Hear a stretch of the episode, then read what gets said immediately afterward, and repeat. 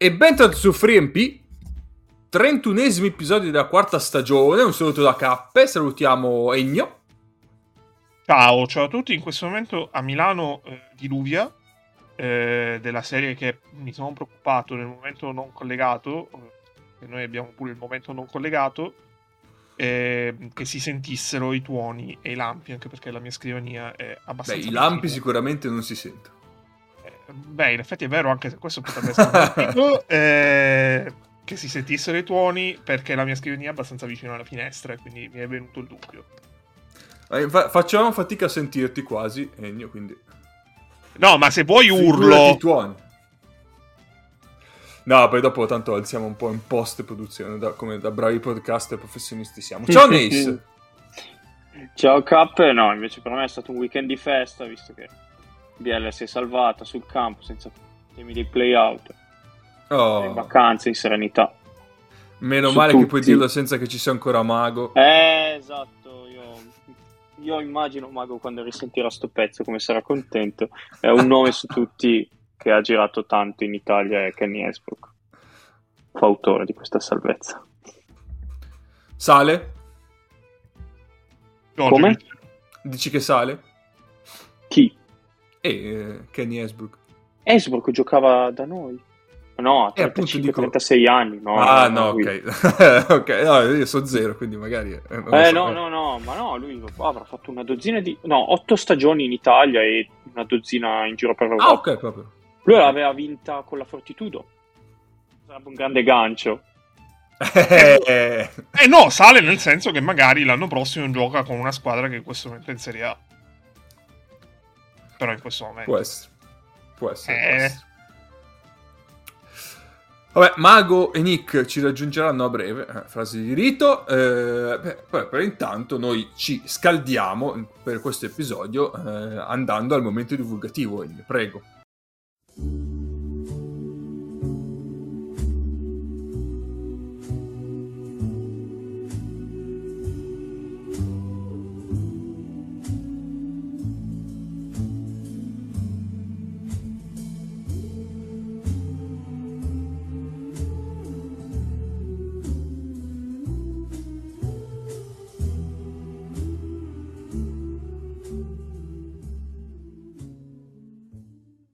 Sì, prima di iniziare il momento divulgativo vorrei dirvi, visto che è stato molto apprezzato il momento Serie A della scorsa puntata, eh, vorrei dirvi che questa puntata non ci sarà il momento Serie A, ma se volete un po' di dramma in salsa italico, basta che vi guardiate Fortitudo contro Napoli.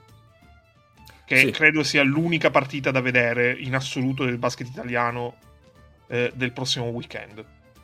Perché poi, diciamo vabbè... che cioè... quella che darà un verdetto Esatto. Probabilmente. Eh, esatto, e soprattutto, cioè, uno psicodramma è assicurato. Da uno o dall'altra parte è assicurato. Quindi...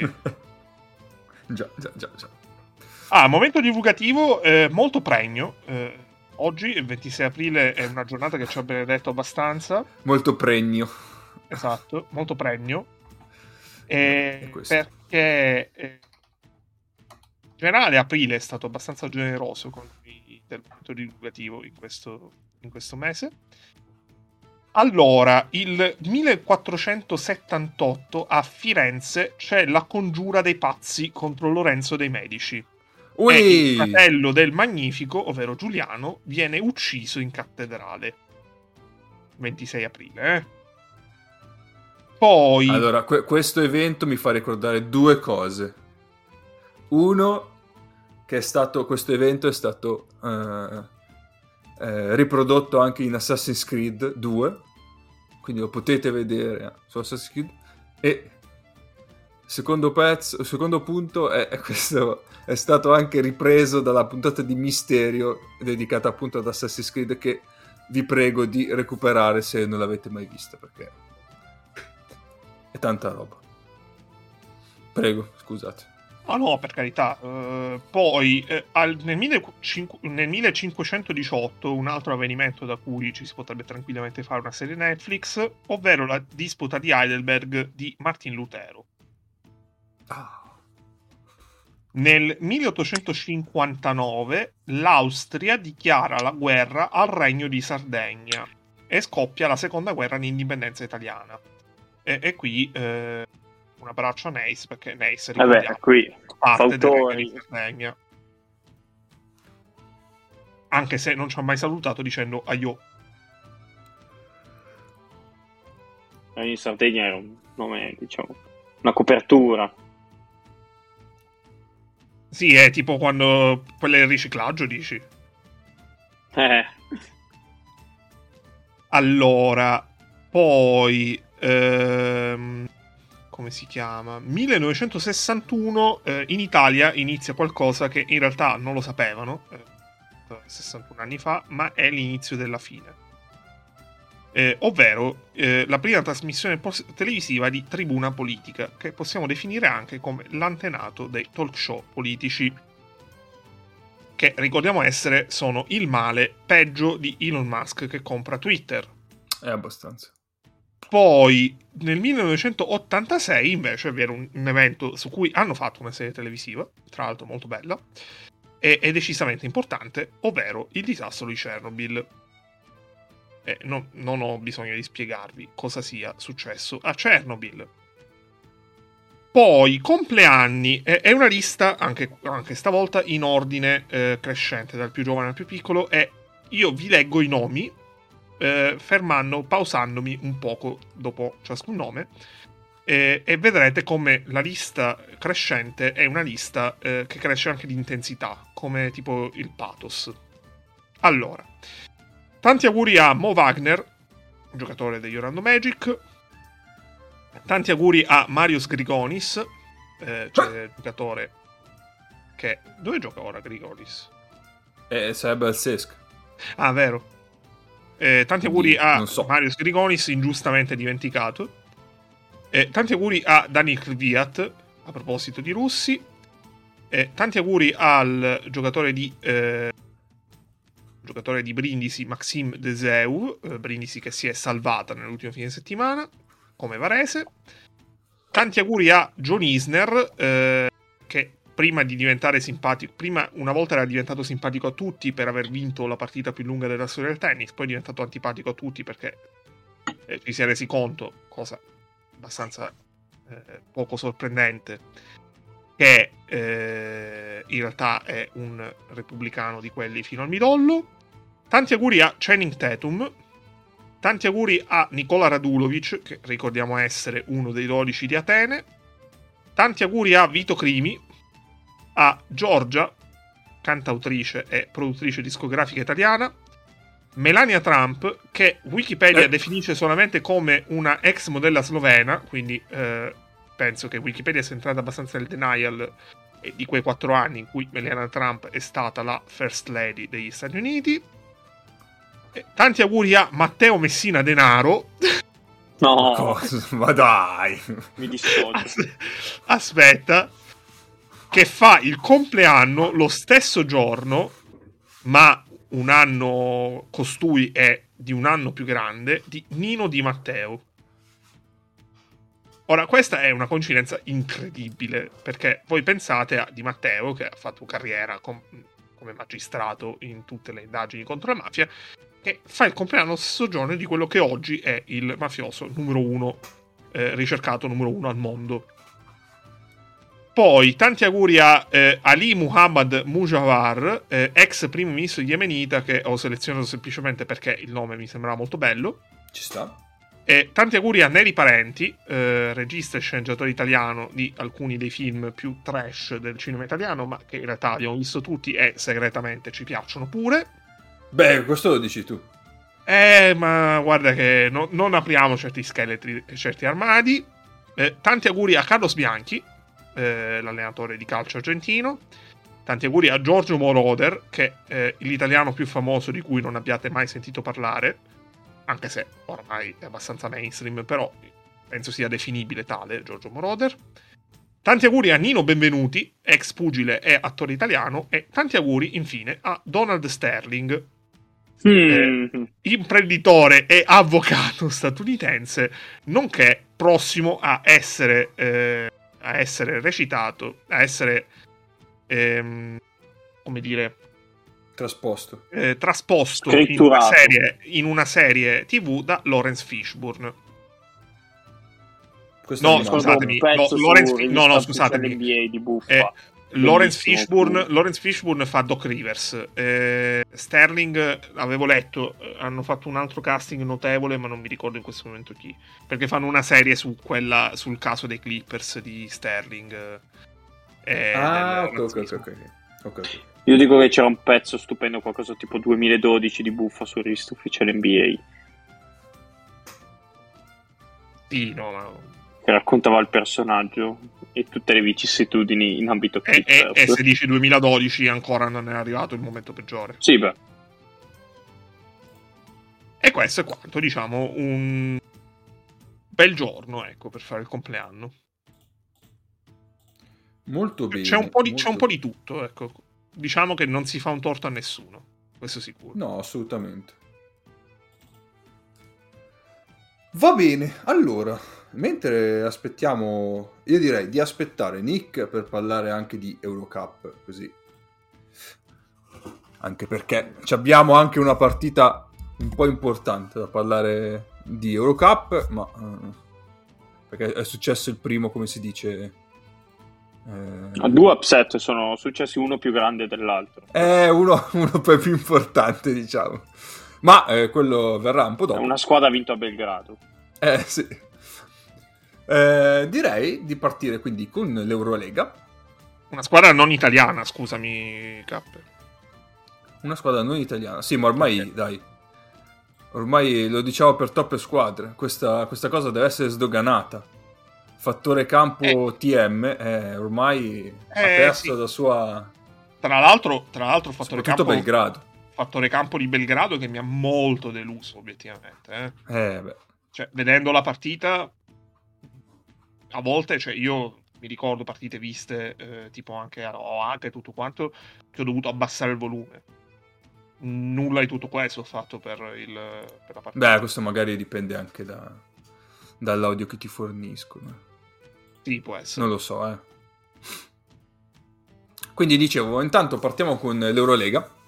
Eh, tutte le serie sono state giocate le prime due gare. ci Abbiamo tre serie sull'1-1 e, e quella scrive oggi in un tweet che probabilmente aveva l'upset eh, ratio più elevato invece è 2-0. e vabbè. Eh, partire appunto da... Sì, c'è 2-0 per la squadra che non ci aspettavamo. Esatto, 2-0. esatto, esatto, esatto, esatto, esatto, quello, quello. Infatti io partirei proprio da Real. Maccabi. Eh, perché è la partita appunto che si aspettavano comunque, visto come arrivava il Real e visto come arrivava il Maccabi, non dico che tutti eravamo convinti che il Maccabi sarebbe uscito con un 2- 2-0 secco, però quantomeno che la, la serie sarebbe stata un po' più combattuta. Invece il Real eh, si è portato a casa le prime due partite eh, po- po- po, con un punteggio di eh, 84-74 gara 1 e 95-66, quindi un distacco ancora eh, maggiore in gara 2.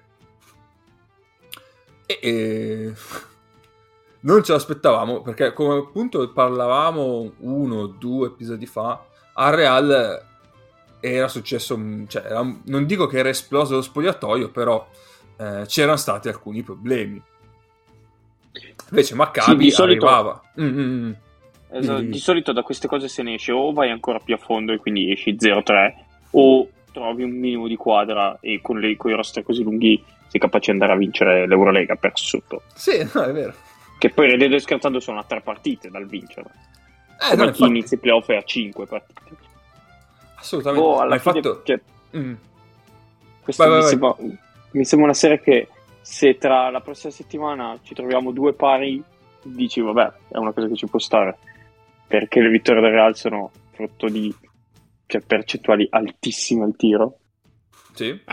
Il Real in due partite ha tirato 30 su 64 da 3. Eh, Cioè, è un attimo che la cosa si normalizzi e tiri 12, 15 su 64, che sono due altre partite. Poi magari una, cioè, div- capita una partita equilibrata perché tu non tiri con quelle percentuali e quindi lì se la gioca sul punto a punto e la si vede. però non mi stupirebbe che si, pote- che si, si, può, si possa arrivare 2 a 2 la prossima settimana. Allo stesso no, tempo, comunque, la, la bravura del Real di, di limitare un po' Wilbekin con William Goss e poi l'accoppiamento Yabusele e Derek Williams è molto interessante. Sì. Da vedere. Cioè, sono sì, due sì, giocatori, sì. sembra di vedere, cioè uno quello speculare dell'altro. Però poi fanno cose un attimino, non dico diverse, però Yabusele piace di, diciamo, di più andare in post in quei casi, in certi casi. E invece Derek Williams uh, attaccare dei close out. Quindi si vedono un po' le due differenze di tipologia di giocatore. Mm-mm. Poi in generale, come diceva Nace, eh, scusa Negno, un attimo solo. come diceva Nace, eh, chiaramente le percentuali del Real adesso sono, sono, state molto alte in queste prime due partite. Però c'è da dire che comunque abbiamo rivisto un po' quella difesa che ha contraddistinto la regular season del Real. Eh, perché il Real, tro- eh, se non è la prima, che è Milano probabilmente, cioè senza probabilmente, che Milano è la seconda, comunque fa parte di quel, di quel novero delle migliori difese di, di stagione. Nell'ultimo periodo, anche in, in ASB, si era un po' smarrita questa cosa, frutto anche probabilmente un po' della condizione di quel momento, un po' delle marette nello spogliatoio. Nelle due partite col Maccabi invece si è un po' rivista questa cosa qua, come diceva Neis appunto, tra William Goss Sì, ASB che ha vinto, ha vinto ieri tenendo, cioè in volata quasi col Betis. Che cosa si doveva salvare il Betis? Eh sì, lo piena lotta salvezza. Sì, sì, sì. Al pelo.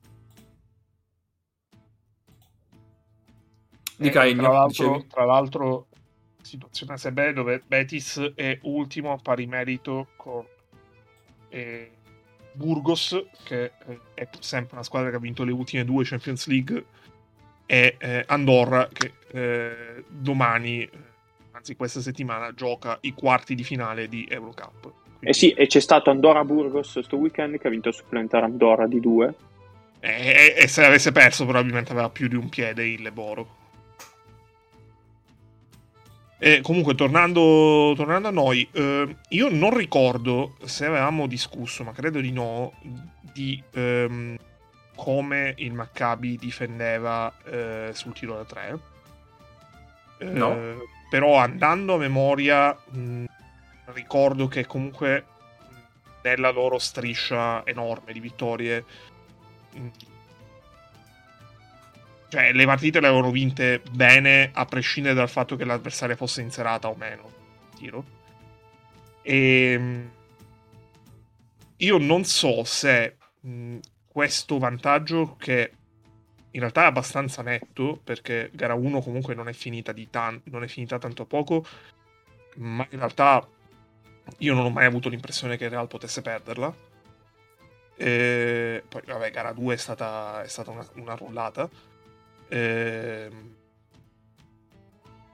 Non so se questo vantaggio è più frutto del fatto che eh, avere la possibilità di preparare le partite in maniera, in maniera più mirata eh, su un avversario e meno su un discorso di eh, vado in trasferta di qua, vado gioco in casa di qua, cioè un calendario abbastanza frenetico nel corso della stagione, specialmente con i doppi turni. Eh, sia più stata la cosa che abbiamo un po' spento quella che è la, la magia di una squadra che in realtà non aveva granché di magico, che ha vinto tantissime partite di talento ehm, è entrata in un periodo di ottima condizione, ma era la stessa squadra che eh, al 23 febbraio era più che fuori dai playoff e eh, aveva cacciato l'allenatore eh, con cui lavorava da tre stagioni ed era più un eh, tanto a fine stagione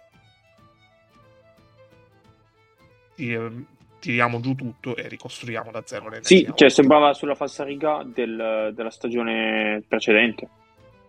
Eh, esatto.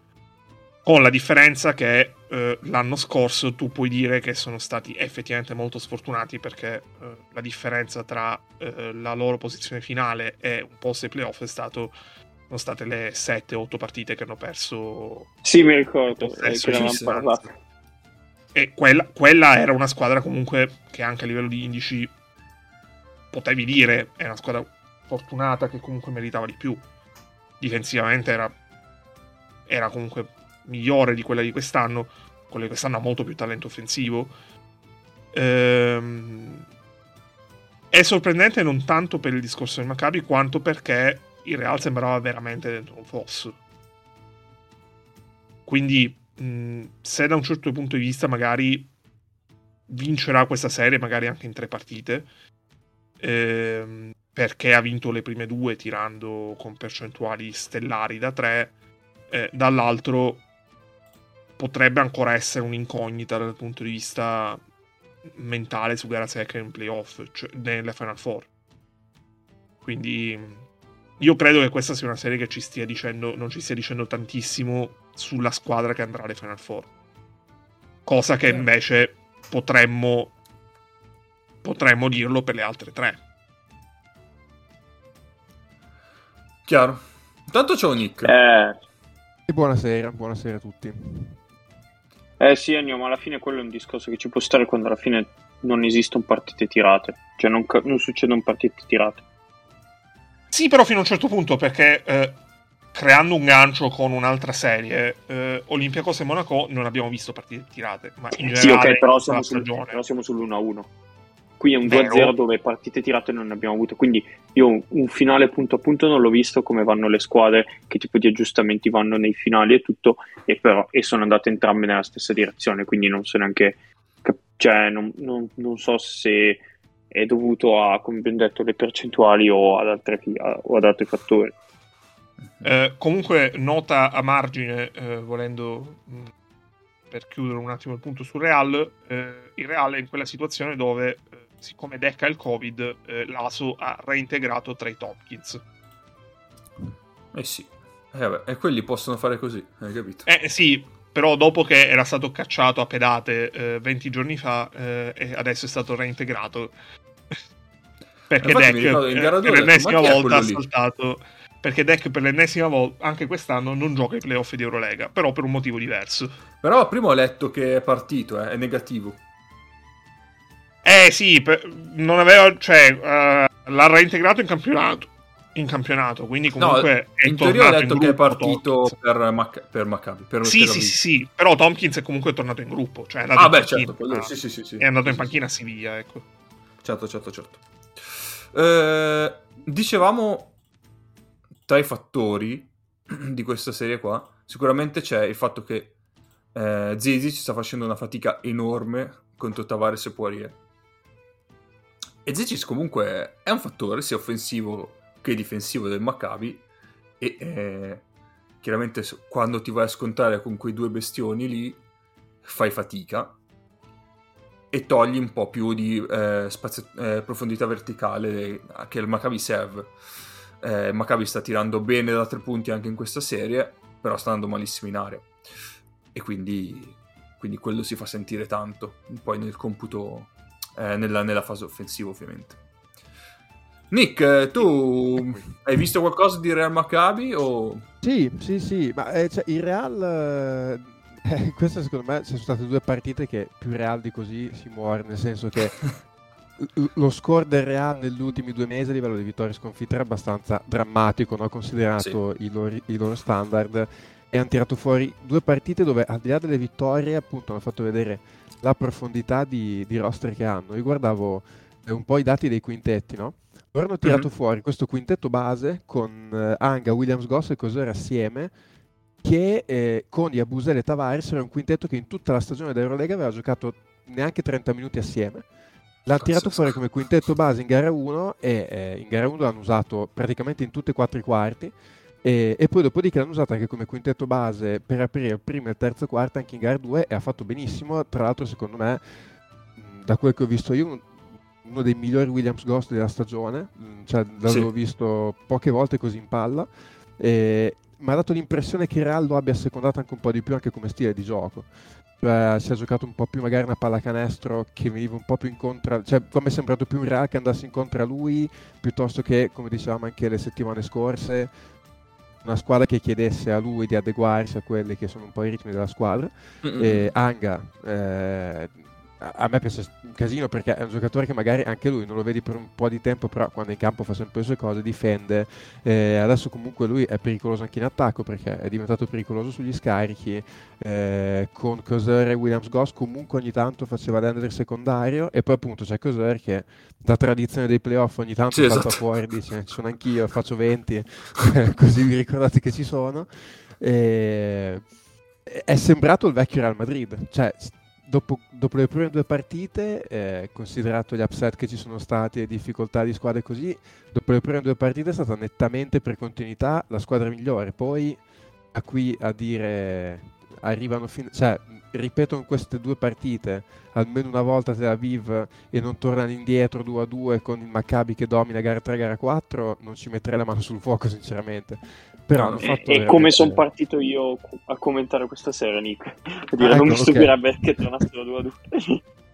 che poi come hanno fatto l'anno scorso no loro fecero al contrario l'anno scorso con l'Efes sostanzialmente sì, esatto. Sì, sì, sì. Eh, perché poi, poi, nel senso c'è anche il fattore Maccabi eh, che mi è sembrato che eh, Zizic eh, appunto ne parlavate prima secondo me è finito un po' fuori dalla serie per la difficoltà a tirare dentro l'area Eh, e sì. un po' perché comunque il Maccabi è andato dietro a- alla pallacanestro che ha imposto il Real che comunque ha giocato una pallacanestro abbastanza perimetrale di ritmo cercando di mettere molto in ritmo eh, prima i suoi esterni mi ha dato un po' questa impressione no?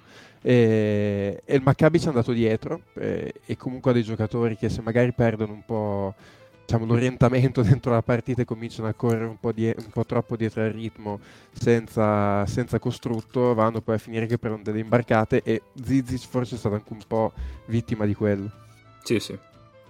Sì, sì, assolutamente. Va bene, direi che possiamo andare avanti. Sì, tra l'altro l'avevamo anche, anche visto quando facevamo il dubbio di chi poteva convenire al Maccabi, perché il Maccabi era in posizione di scegliere tra, eh, tra Milano e Real.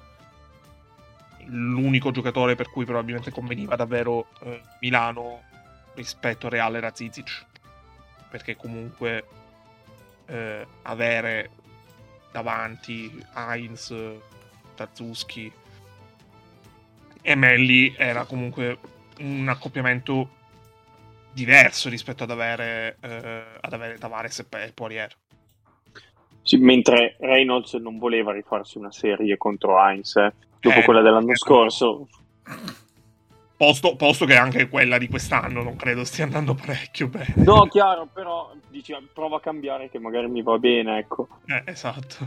Sì, sì, sì. L'anno scorso era stato ben limitato, diciamo, da Heinz. Sì. Va bene, andiamo avanti. Eh, seconda serie playoff che andrei a discutere è quella tra Olympiacos e Monaco, visto che avevamo già citata. Eh, serie che è sull'1-1, come, come ben saprete. La prima l'ha vinta l'Olympiacos eh, 71-54, mentre la seconda è stata un blowout del Monaco che ha battuto l'Olympiacos per 96 a 72. E, e- e lì un po', a parte appunto citare i, i punteggi finali, fa un po'... eh, cioè, basta vedere il rating di Monaco tra prima gara 1 e gara 2 per capire un po' qual è stata la differenza di questa partita, di questa, di questa serie. Eh, perché Monaco in gara 1 ha fatto 81 di offensive rating, mentre in gara 2 135. Eh, e in tutto questo la differenza principale è 135 che è l'offensive rating raggiunto, faccio, apro una parentesi, eh, ho fa- raggiunto anche da un'alta squadra questa settimana che è la Fortitudo, eh, però ahimè non è bastato perché Varese ne ha fatti 151. Una, Ma una- cosa significa? Ah, Questa è, è l'NBA, de- è l'NBA degli anni Ottanta, questa. una partita Allora, dall'alto sasso però ti difensivo. dico che io ti dico che in A2 i Latina Uranio Milano 112 a 100 secondo me può andare su quei livelli Eh, lì. eh. Purtroppo in può A2 non siano Senza più supplementari? senza. Eh, allora, eh, allora si Eh, ma con Gramenzi le partite con, di coach Gramenzi regalano sempre queste gioie. Ma vabbè, vabbè eh, non stiamo parlando di Serie A e Serie A2. Eh, dicevo, Monaco, che chiaramente la differenza è stata eh, tra gara 1 e gara 2 Mike James, perché al, a fronte di uno stesso numero di possessi giocati, che sono i suoi soliti 15-16 possessi a partita, chiaramente in gara 2 ha segnato e poi quando, segna, quando lui segna si creano delle spaziature difensive tale per cui poi trovano spazio tutti gli altri e Monaco come abbiamo già detto non è eh, povera di talento offensivo anzi. E quindi di conseguenza hanno segnato un po' tutti e da lì nel secondo quarto ha scavato un bel solchetto e poi l'Olimpiakos non è stata più in grado di ricucirlo completamente. Ci ha un po' provato nel terzo quarto, ma Monaco continuava a rispondere colpo su colpo e, e quindi niente, cioè... Voi cosa avete gara, da dire? Ga, gara 2 è stata molto divertente. Sì, soprattutto perché... su Eleven. No, io, io, non l'ho vista, l'ho vista su Sky, quindi non posso dirlo. E... È stato molto divertente per me da vedere perché eh, il Monaco ha creato, ha confermato, diciamo, quello che è stata durante la stagione. Perché il, grande, il parziale da 20 a 0, che tra l'altro è tipo il terzo parziale più grande nella storia dei playoff di Eurolega, mm-hmm. ehm, parlando di parziali senza punti subiti. Ehm, Mike James non è esistito in quel break, cioè comunque un po' certo. è stato in panchina, un po', cioè comunque l'apporto dal punto di vista anche statistico è stato zero. Sì, da quel punto di vista sì, assolutamente. Il Soccer e... l'ha scavato senza Mike James. Poi però è stato fondamentale perché quando il Monaco, l'Olympiacos ha trovato un po' più di ritmo, ha fatto sempre canestro. Ha fatto 16 punti nel terzo quarto con... prendendo dei tiri che non, in, in alcuni casi non erano dei buoni tiri, però erano dei tiri che segni quando sei... I suoi tiri sono. Esatto, quando sei quel giocatore che entra in quel momento di condizione. Che era una cosa che comunque non era del tutto entrata nella serie, perché anche gara 1, diciamo, nessuno nel Monaco ha fatto canestro particolarmente. Quindi la serie dei playoff di Mike James sono iniziati nel terzo quarto della partita del Pireo.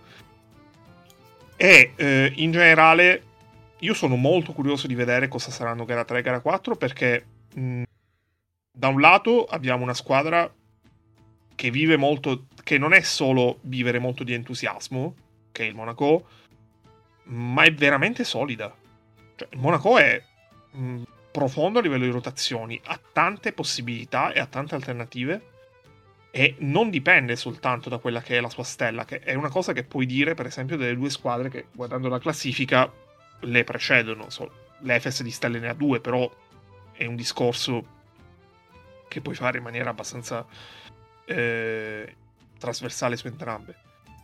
E hanno soluzioni in posta, hanno soluzioni sugli esterni, hanno, possono variare tantissimo.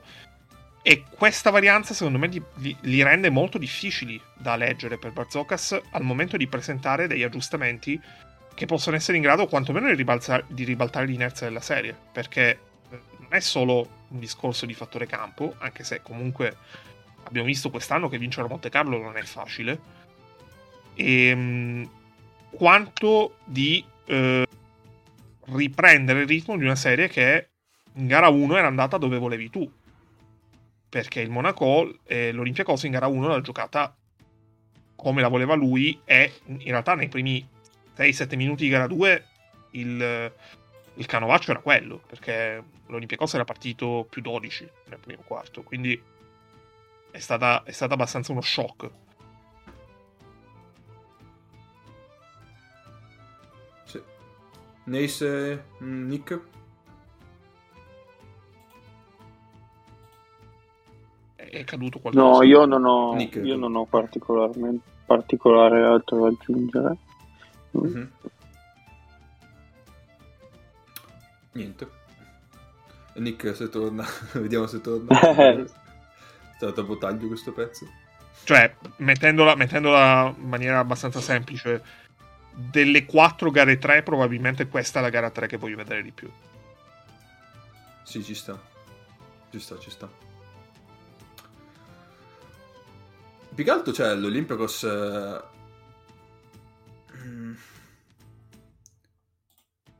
Secondo... Cioè, ha, rip- ha ri- ha riproposto lo stesso piano partita di gara 1, giustamente, per come era andata, solamente che l'individualità di Monaco in questo caso ha avuto la meglio. Però non è detto che la cosa si ripeta anche in gara 3. No, questo è vero, però eh, è, anche, è altrettanto vero che mh, ah, l'Olympiacos è più forte, questo, questo è indubbio. È più forte, ha um, tante soluzioni, ha più soluzioni Mon- di Monaco.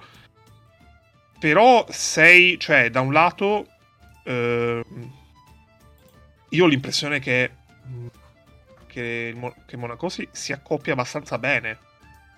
Olympiacos, specialmente in alcuni giocatori. eh, in alcuni giocatori. E- ed è un'impressione che in realtà non avevo quando abbiamo analizzato la serie, ma che mi è venuta guardando, guardando le due partite. Non lo so, Vedremo, vediamo vedremo, perché potrebbe bastare un nulla per girare veramente l'inerzia da una parte o dall'altra. Sì, sì, sì, assolutamente, assolutamente. Andiamo avanti. Eh, terza serie. Io tengo per ultima Milano-Efes, così Giusto. magari arriva anche Mago. Giusto. Mi sembra una cosa buona e giusta, vediamo se succede. Eh, intanto tergiversiamo, si fa per dire, eh, con Bayern Ba- eh, Barcellona, ennesima serie sull'1-1. Eh, questa diciamo un po' più a sorpresa, eh, anche per come gran- a me fa morire. Trinchieri l'aveva preparata eh, parlando di sì, se noi saremo perfetti e loro giocheranno bene, secondo me comunque finisce 3-0. Eh. Mi fa morire quando fa queste cose. Eh, gara 1 eh, è finita. Oh, non ho pronti i punteggi, arrivo subito. Chi è entrato intanto? È Nick. Ah, Nick, ciao Nick, sei, è tornata Eh. la luce. È tornata la luce, sì, devo... non, non affidatevi al mio amministratore di condominio, mi raccomando. Dicevo, dicevo, noi siamo già pa- stiamo, passati, stiamo passando a Barcellona Bayern, ma se vuoi aggiungere qualcosa su Olympiacos Monaco prima di saltare di qua? Mm, no, no, mi accorgo anche perché appunto mm, sono state cioè, due partite che hanno seguito un po' il trend della stagione regolare, cioè vittorie di 20 da una parte all'altra. Onestamente cioè, sono abbastanza disorientato. L'unica cosa mi sembra l'Olympiacos che per questo sia un po' simile a Milano, cioè nel senso che magari rispetto a un Barcellona, a un Real Madrid sono squadre che sono lì anche tra virgolette, passatemi di sistema, no? E, e se in certe partite quel sistema lì si inceppa un po', trova magari un avversario che glielo inceppa, rischiano magari la sconfitta brutta.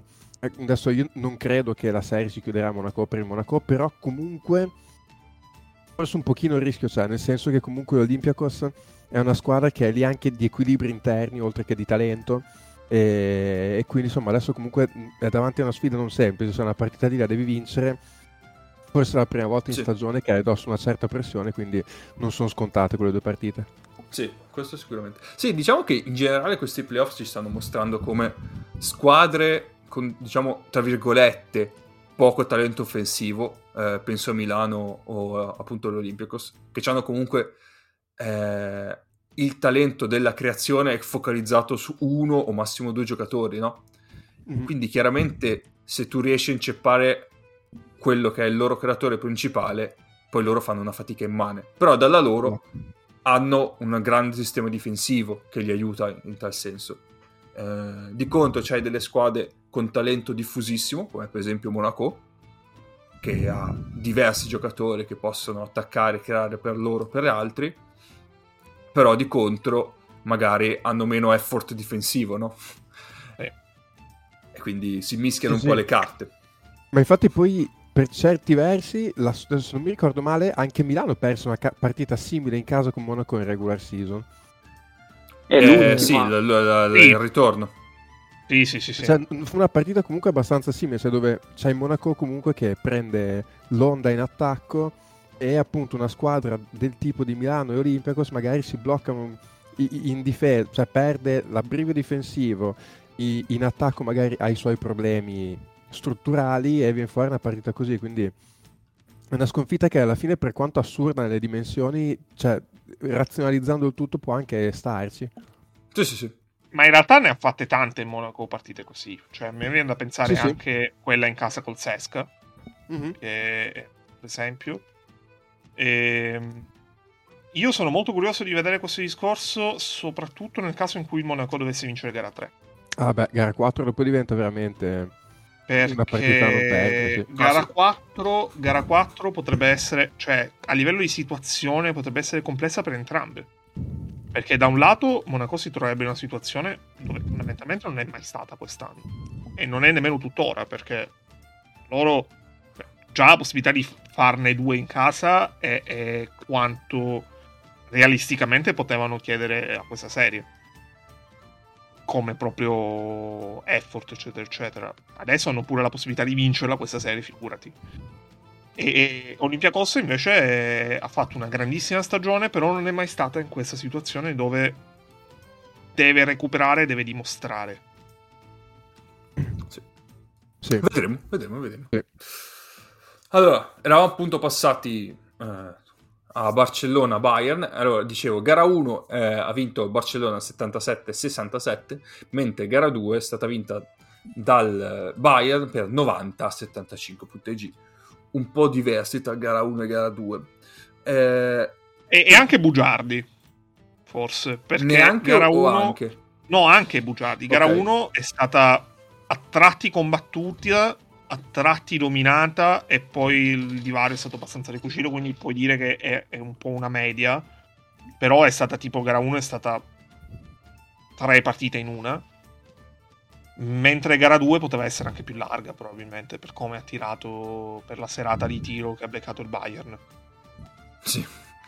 Poteva Sì, sì, essere nelle dimensioni di quella che è stata la vittoria del Monaco al Pireo. Sì, diciamo quindi appunto eh, partita gara 2 un po' a sorpresa, quindi Bayern, cioè sorpresa relativamente, no, chiaramente, però eh, ci si aspettava probabilmente un 2-0 del Barcellona, anche per le parole di Trinchieri, e invece il, Barce- il Bayern ha riusci- è riuscita, a, appunto come dicevo Egno, con una prestazione ballistica non indifferente anche a, a portarsi a casa gara 2. Eh, però la differenza, secondo me, il Bayern l'ha fatta principalmente in difesa, dove ha morso molto di più rispetto a gara 1 e mm, un dato, secondo me, interessantissimo que- da questo punto di vista è il fatto che se eh, il Barcellona ha tirato 24 tiri da 3 punti, eh, 22 sono stati contestati, cioè quindi nessun, praticamente nessun tiro eh, aperto con- senza marcatura. E in questo c'è per forza un lavoro del Bayern nel essere molto attenti sul perimetro e nel saperlo contestare. Poi chiaramente quei tiri contestati hanno eh, avuto delle percentuali un po' più basse anche rispetto alla media solita che uno può tirare dei tiri contestati eh, e quindi il Barcellona poi ha pagato questo, ha pagato Dazio. Io un dubbio che mi viene, soprattutto, è col fatto che eh, il Bayern potrebbe iniziare a pagare mh, l'assenza perché si- mh, hanno perso nel corso della serie hanno perso Wheeler Webb, hanno perso hanno perso Hilliard. E se questa serie può assomigliare un po' a non so se ve lo ricordate la serie tra Fenerbahce e Zalgiris tipo tre anni fa Quella del Final della Dove- eh, no, l'anno dopo, quando Ok. Zalgiris arriva con la rimonta, arriva ottavo. E lo Zalgiris vince eh, gara 2 a sorpresa e eh, poi in realtà perde abbastanza nettamente gara, gara 3 e gara 4. Poi quello è il Fenerbahce che fa una regular season incredibile e poi eh, per la Final Four sono tutti morti per infortuni e perde male in semifinale con l'Efes. Cioè, a me sembra com- come svolgimento potrebbe andare in quella maniera. Cioè, ovvero che il Bayern fatto, ha già toccato il punto più alto e verosimilmente non, non, cioè, non, non andrà oltre, ecco, quello che è stato, quello che è stato adesso. Sì, il Bayern ha fatto una partita di... Cioè, secondo me comunque due partite difensive molto buoni. Cioè, perché comunque anche Garone non è che avesse fatto una brutta partita difensiva, mm. è che non è riuscito offensivamente. Cioè, ci sono po' 30 punti di differenza tra la gara 1 e la gara 2 chiaro, a livello proprio offensivo. Chiaro, chiaro, Però secondo me proprio difensivamente ha fatto due partite veramente solide e ha fatto un bel lavoro, come giustamente dicevi, sia su, sui catch and shoot, cioè da contestare qualsiasi cosa.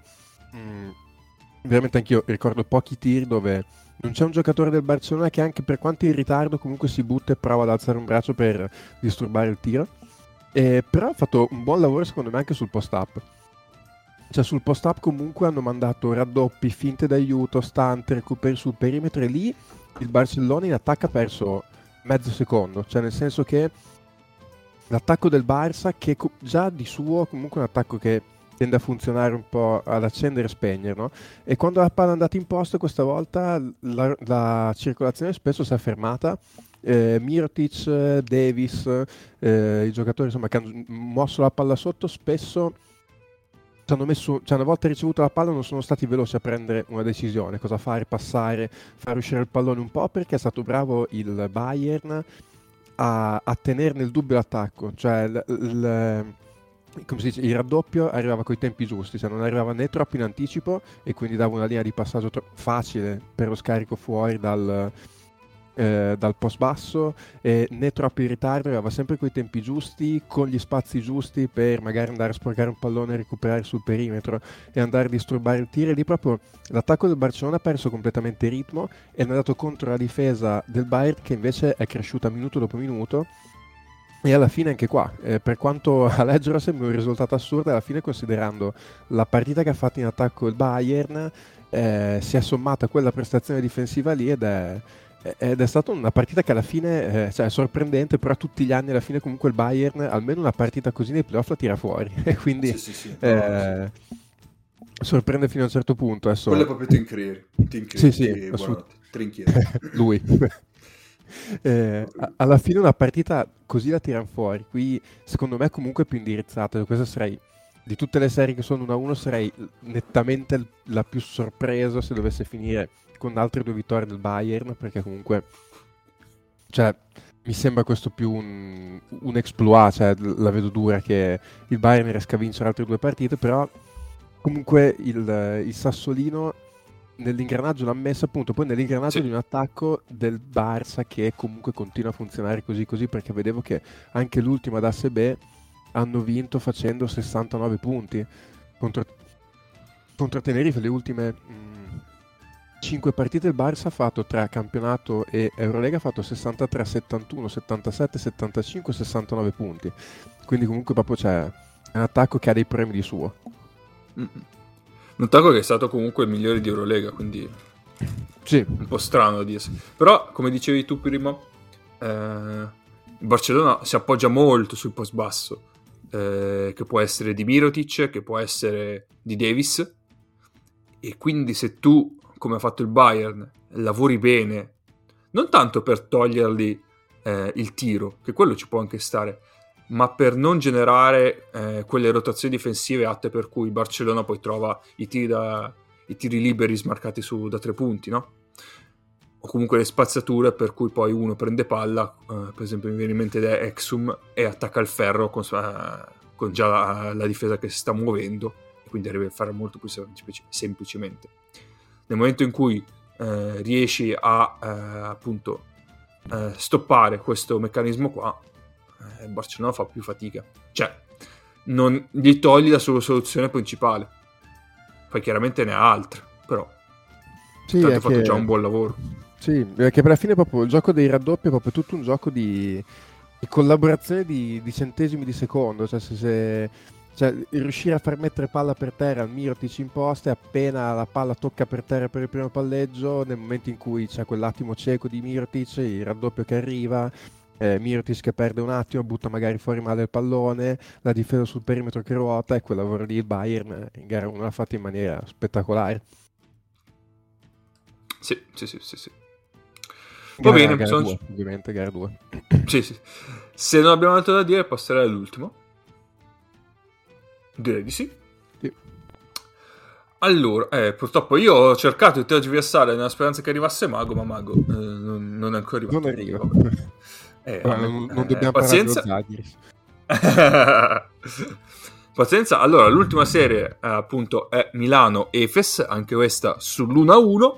Eh, gara 1 che eh, come saprete abbastanza è stata quella segnata dai 48 punti di Milano ed è finita 48 a 64 mentre gara 2 è stata vinta da Milano 73 a 66 Eh, una serie eh, che per molti versi anche a livello statistico mi, conferma, eh, mi fa dire abbastanza tranquillamente che è la serie che voleva Milano. Purtroppo per Milano però eh, gara 1 è stata condizionata non poco dalle percentuali di tiro orribili e eh, in generale da una cosa che io ancora adesso non capisco di Milano perché Milano è la miglior difesa, una delle migliori difese d'Europa eppure è quella che va meno in transizione che non vuol dire eh, per forza trovare un tiro nei primi 8 secondi dell'azione ma comunque dalla difesa generale già una transizione che poi eh, riesce a mantenere un vantaggio acquisito da quella e comunque riesce a, quindi a, ad avere un tiro tutto sommato un po' più facile. Invece Milano tante volte proprio non ha la volontà di correre, quindi arriva in attacco già con 8 secondi mangiati e, e la difesa schierata fa fatica nel momento in cui c'è il ciacio di turno che eh, non è in giornata e quindi non riesce a trovare spaziature. Però difensivamente Milano il suo l'ha fatto egregiamente, ha tenuto due volte l'Efes sotto i 100 di offensive rating, che eh, Eh, per l'Efes nell'ultimo periodo, eh, che si girava attorno ai 120, è tanta roba. Eh, l'intenzione di Milano è, a me è abbastanza esplicita è- ed è noi marchiamo l'archi Mitic in un modo che loro eh, ottengono dei vantaggi prima o poi, però tanto loro sappiamo che li, vante- le- li- li generano prima o poi, però non li facciamo, li facciamo segnare loro, non facciamo segnare gli altri. E infatti l'Efes, eh, a parte loro due, non ha un giocatore in doppia cifra nelle prime due gare. Cioè, il massimo mi ricordo è Bobois che ha fatto 7 punti in gara 1, mi pare, una roba del genere. O, la, eh, o Bryant in gara 2, adesso comunque. Si parla di queste cifre qua. E quindi nel momento in cui tu hai eh, l'archi nemici che fanno più del 50% dei punti eh, di squadra totali, è chiaro che è già un attacco, una squadra che è un po' in convalescenza quest'anno. Eh, diciamo prima di iniziare a registrare con il New Ace che eh, non ci è sembrato ancora l'Efes che si aspettava, che uno poteva dire sì, ma adesso si accendono perché arrivano i playoff.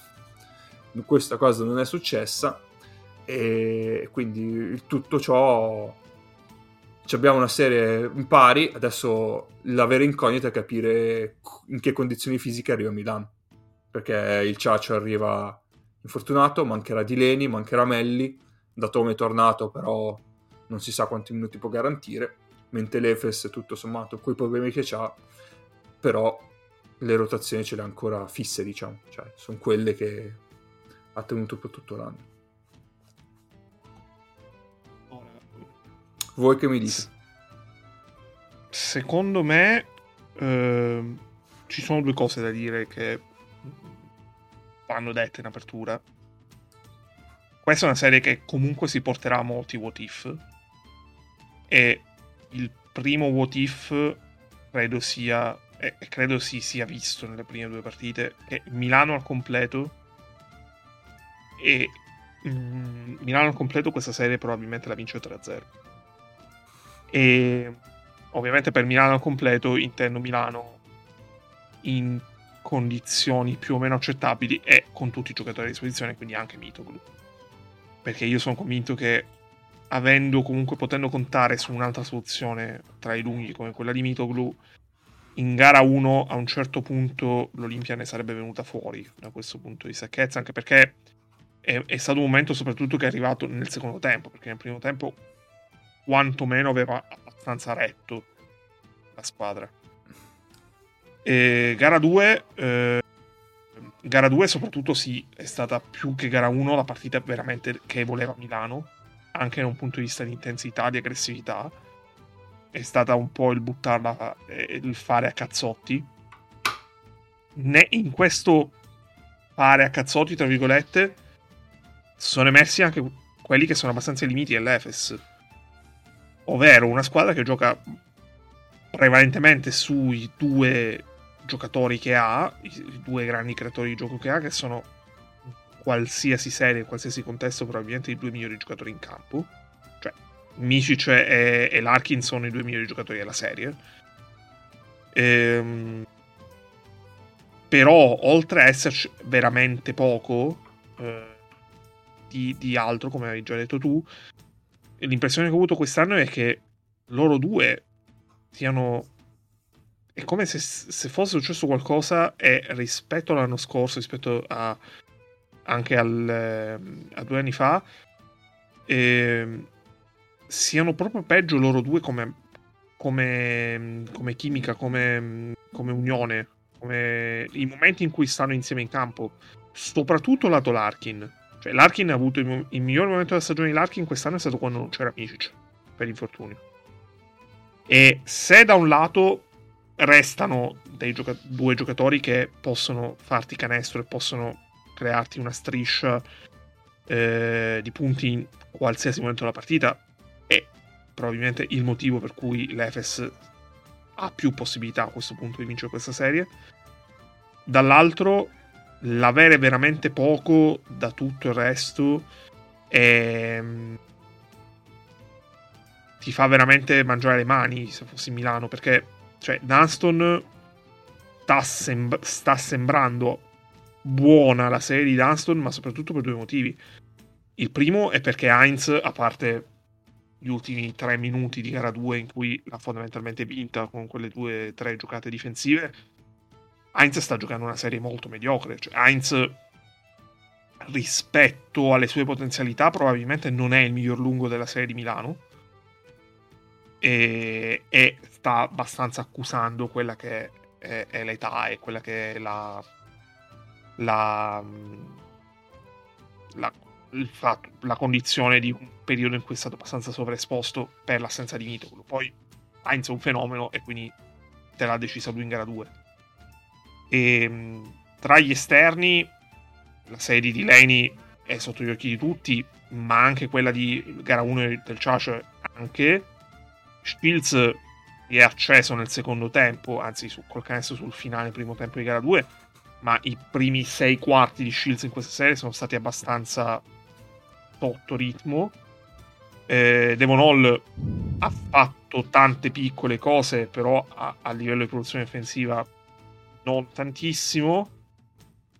Cioè, Milano gara 2 ha pescato tanto da tutti e questa è stata abbastanza la, la chiave della vittoria. Ed è una cosa che secondo me è anche replicabile in almeno una delle due partite di Istanbul.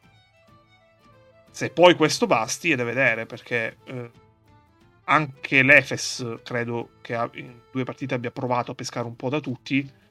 A tratti l'ha abbastanza trovato. Per esempio, Singleton ha fatto due canestri importanti in gara 1 e credo che gli ultimi canestri di Singleton importanti risalissero a gara 5 dell'anno scorso con Real.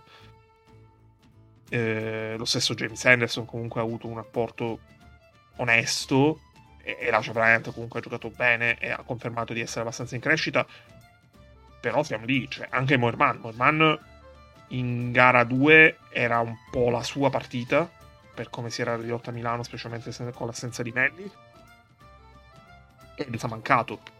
Quindi gara 3 sarà molto interessante anche perché l'Efes cioè è tutto è abbastanza tutto in mano all'Efes. Milano credo sia abbastanza consapevole di quelle che sono le sue chiavi per giocarsela, con o senza Rodriguez.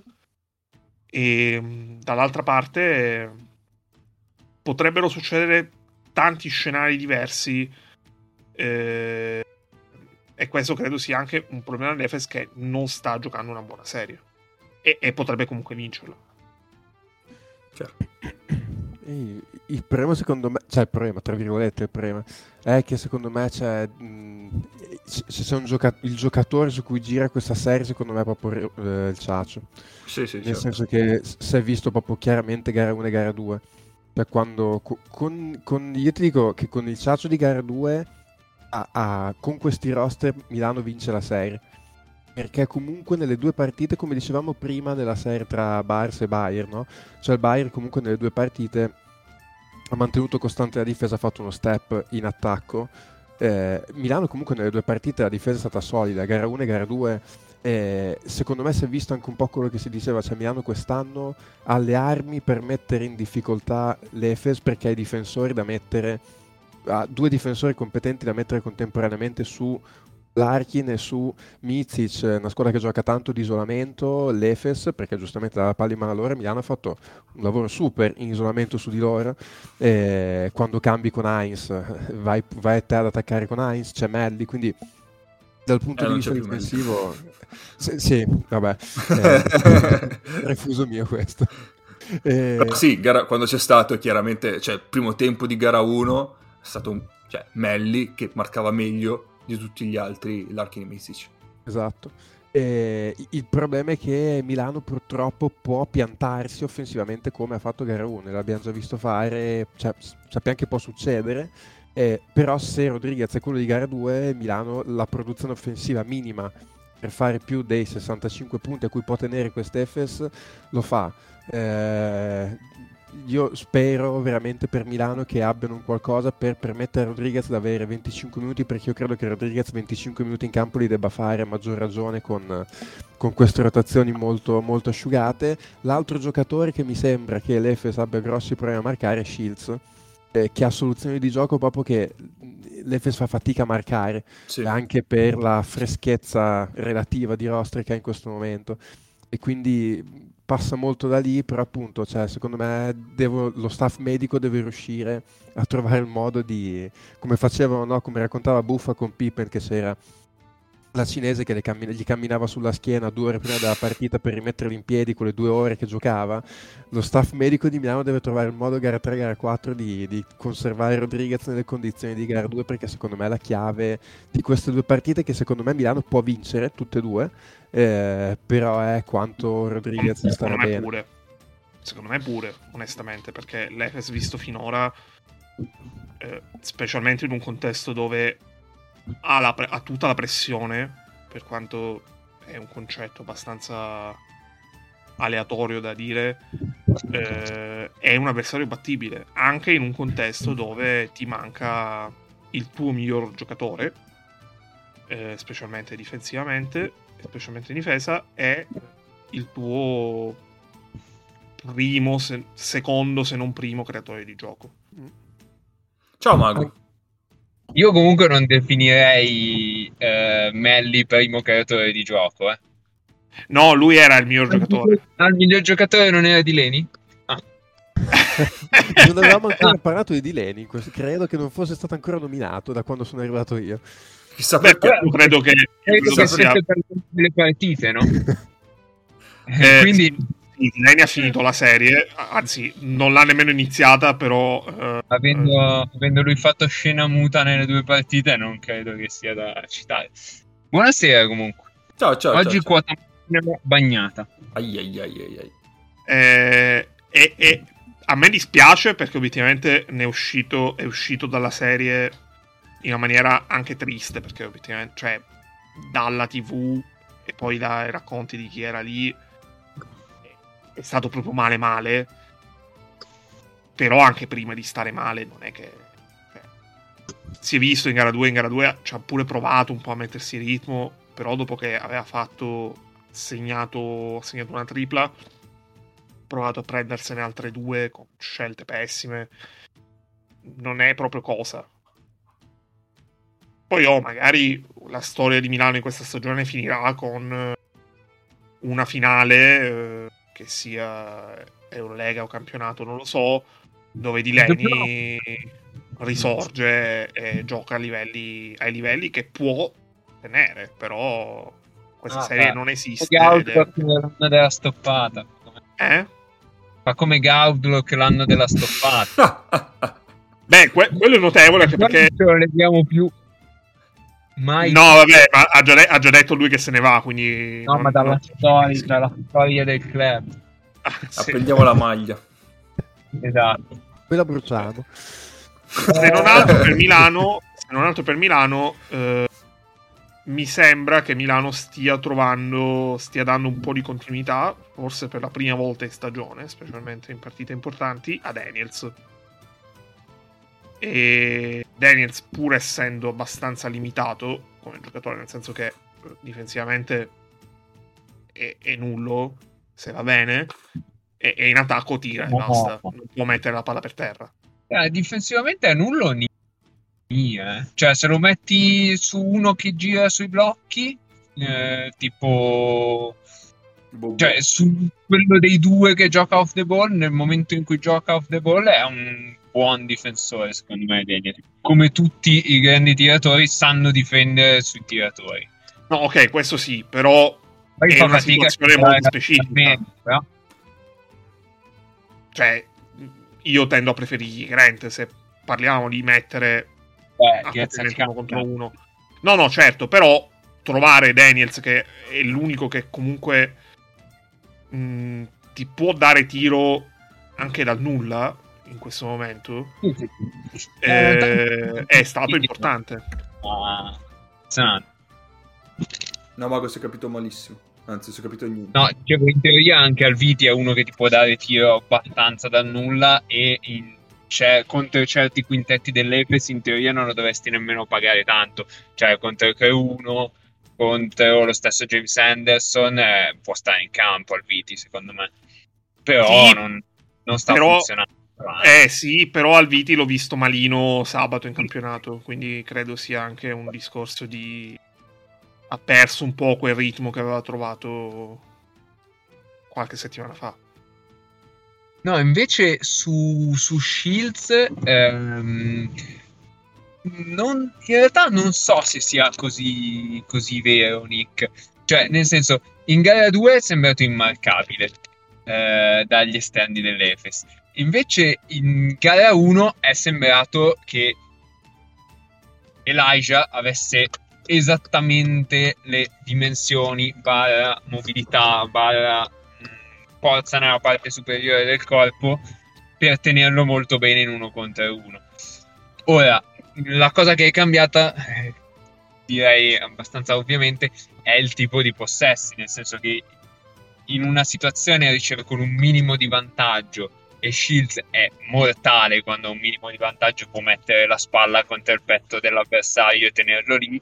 Nell'altra ha preso quei possessi dalla punta in cui inizia a fare dei cambi di mano e, e poi insomma se ha uno molto piccolo magari contro riesce a, a prendere un vantaggio buono ma se ha ad esempio Elijah Bryant eh, no fa, fa molta fatica. Quindi mh, credo che, che dipenda dalla tipologia di possessi che, cioè da come gira l'attacco di Milano poi no? Sì, sì, sì, sì, no, lo legavo, no, sono assolutamente d'accordo, eh, lo legavo al discorso di, cioè, a- di quanto Rodriguez riesce a fare, perché poi io credo che molto poi parta lì, eh, quanto appunto, avevo, avevo- esatto, faccio- avevo fatto partire il discorso originariamente da, da quanto appunto il Ciaccio fosse quello di gara 2 non quello di gara 1 e di conseguenza poi se Rodriguez è quello dopo eh, Shields diventa, come hai detto tu, un problema anche per Defes.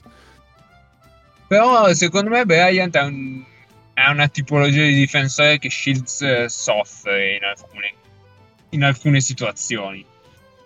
Ah no, no, ma no, su quello sono d'accordo, ma in generale appunto Milano, cioè, io credo che siano delle squadre più grosse, no? Dove c'è lo scarto tra quando l'attacco è in ritmo e quando non è in ritmo come cambiano drasticamente certi giocatori. Eh, è, è così non, non da quest'anno, però appunto anche, anche Shields da questo punto di vista, cioè quando l'attacco comunque è un minimo in ritmo e lui appunto riesce a prendere quei possessi che dici tu, dici cazzo questo è un giocatore di elite Eurolega e poi invece in una partita come gara 1 che vabbè adesso è un esempio estremamente negativo però è un giocatore molto più in difficoltà quindi no no sono cioè, col, col ragionamento complessivo sono assolutamente d'accordo Eh, perché quello è sempre il, il solito limite di Milano, cioè giocatori di creatività 1, Ciacio e 2 di Leni ogni tanto, no? sì. Eh, però sostanzialmente quello è il limite è il limite di Milano e lo sappiamo. cioè, per assurdo, sei due attacchi anche simili, perché comunque anche l'Efes, l'hai vista anche qui in questa serie, cioè tolti i due mostroni, c'è proprio poco attorno in questo momento. Poi ci sta eh, che là venga fuori, che ne so, il Price della situazione o che ne so, il Boba della situazione che ti tira fuori una partita dove magari fa 15-20 punti, eh, ci sta. Però comunque anche da quel punto di vista loro sono abbastanza simili, lo dicevamo, comunque Milano in difesa su di loro ha fatto un lavoro che, cioè, se guardi anche il, trend della stagione, ha fatto un super lavoro tra gare 1 e gare 2 eh, sì, sì. e infatti poi anche come dicevi tu Cappe, cioè, fuori da Mizic e Larkin in attacco non è che l'Efes abbia avuto niente di particolare, appunto la differenza è stato quanto Milano si è inceppato o meno in attacco. Sì. Sì, Va bene, direi che ci siamo. Eh, Mago, io direi che possiamo tornare all'Eurolega con i tuoi appuntini. Allora, appuntini, appuntini, vediamo un po'. Allora, eh, vabbè, mi scuso se dirò qualcosa che ha già detto Nace, perché mi hanno detto che Nace ha studiato attentamente tutte le partite di questa Eurolega e quindi potrebbe, potrebbe aver... Ehm, insomma, allora, Mago, vabbè. tu te le vai a cercare. Questa settimana era dedicata alla fase orologio, di, fase orologio di A2 ho guardato la 2, è importante perché una squadra si è salvata sul campo. Va bene. C'è chi festeggia per essersi salvati, pazzesco. Beh, beh. Uh, Faccio vedere i power ranking cheat di inizio dell'anno e poi ne riparliamo. Allora, vediamo un po'. Eh, da, da, da, cosa, da, cosa, si può partire? Eh, davvero, non so di cosa abbiate parlato, quindi temo, temo di ripetere, però... Vabbè, eh, siamo in queste Succede. condizioni qua. Niente, allora ti di- faccio io... Ah, sì, prima di tutto è un piacere vedere il fattore campo. e questo l'abbiamo già detto. e mettilo lì. allora, siamo partiti dalla serie che tutti eh, davano per... Eh, con l'upset ratio maggiore, in realtà siamo 2-0 per la squadra che sembrava meno in forma, il Real. Quindi se. Eh, eh, quello, quello, è un bel. È un bel dilemma, non si, non si capisce davvero una mazza di, del Real. Eh, no, non lo so, non ho spiegazioni. Sinceramente, io non so come una squadra abbia fatto a risorgere così e quell'altra a morire improvvisamente.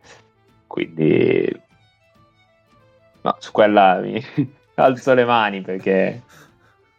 Infatti noi diciamo che paradossalmente potrebbe essere che adesso si torni, su, cioè, si torni a, Ma- Madrid per una gara 5, visto che il Maccabi adesso si sveglia nuovamente e il Real invece torna un po' come nelle ultime settimane. Boh, non, Vabbè, si quello... sa, non si può... O, o, comunque, essere... o, comunque, che finisca 3-0, cioè, non, non, si può dire. Sì, sì, diciamo... Eh secondo me ci sta che il Maccabi eh, sia una squadra altalenante. Sì, sì, cioè, sì, ha, ha, dei giocatori che per tipologia sono, sono così. Eh, probabilmente a Williams cosa ha fatto bene non avere più Piortel davanti. Si può dire questa cosa? Nel senso che ha tenuto il livello difensivo uguale, ma eh, davanti è molto più pericoloso e poi e poi diciamo... Sincer- sinceramente non, non, ho altre spiegazioni. Sì. E poi diciamo che è rinato un po' Coseur, che d- durante i playoff dice, ah vabbè, sì, gioco anch'io. Stato dentro a caso, sì, sì. Va bene. Eh, poi avevamo parlato di eh, Olympiacos Monaco. Hai eh, qualcosa da dire? Allora, Olympiacos Monaco, gara 2 è, è stranissima, perché secondo me è quella interessante delle perché due perché gara 1 arance. Vabbè lascia perdere qua ma gara 1 va come deve andare sostanzialmente no? mentre gara 2 eh, l'Olimpiakos fino a quel momento eh, aveva non dico in pugno la partita ma andava tranquillamente. Eh, Slucas entra sempre dalla panca ma mi sembra che abbiano anche gli equilibri giusti, nel senso nel, nel primo quintetto mm, eh, giocano anche più isolamenti, un po' più off the ball, eccetera. Nel secondo c'è cioè, poi quando test Lucas cambia anche un po' il modo di giocare perché attaccano palla in mano a Lucas e, e, mm, e pick and centrale sostanzialmente. Eh, mancava San Martin, ok, tutto quello che volete, però a un certo punto l'Olimpico ha proprio smesso di attaccare, cioè non ha smesso di fare canestro, ha smesso di attaccare. Per sei minuti non sono riuscito a trovare mezza soluzione facile. Ma e quindi hanno preso 18 a 0, 17 a 0, una roba così. Io fosse, sì. Ma Ecco. fino a lì non c'era stato nessun segnale di, di pericolo per l'Olympiacos, cioè non...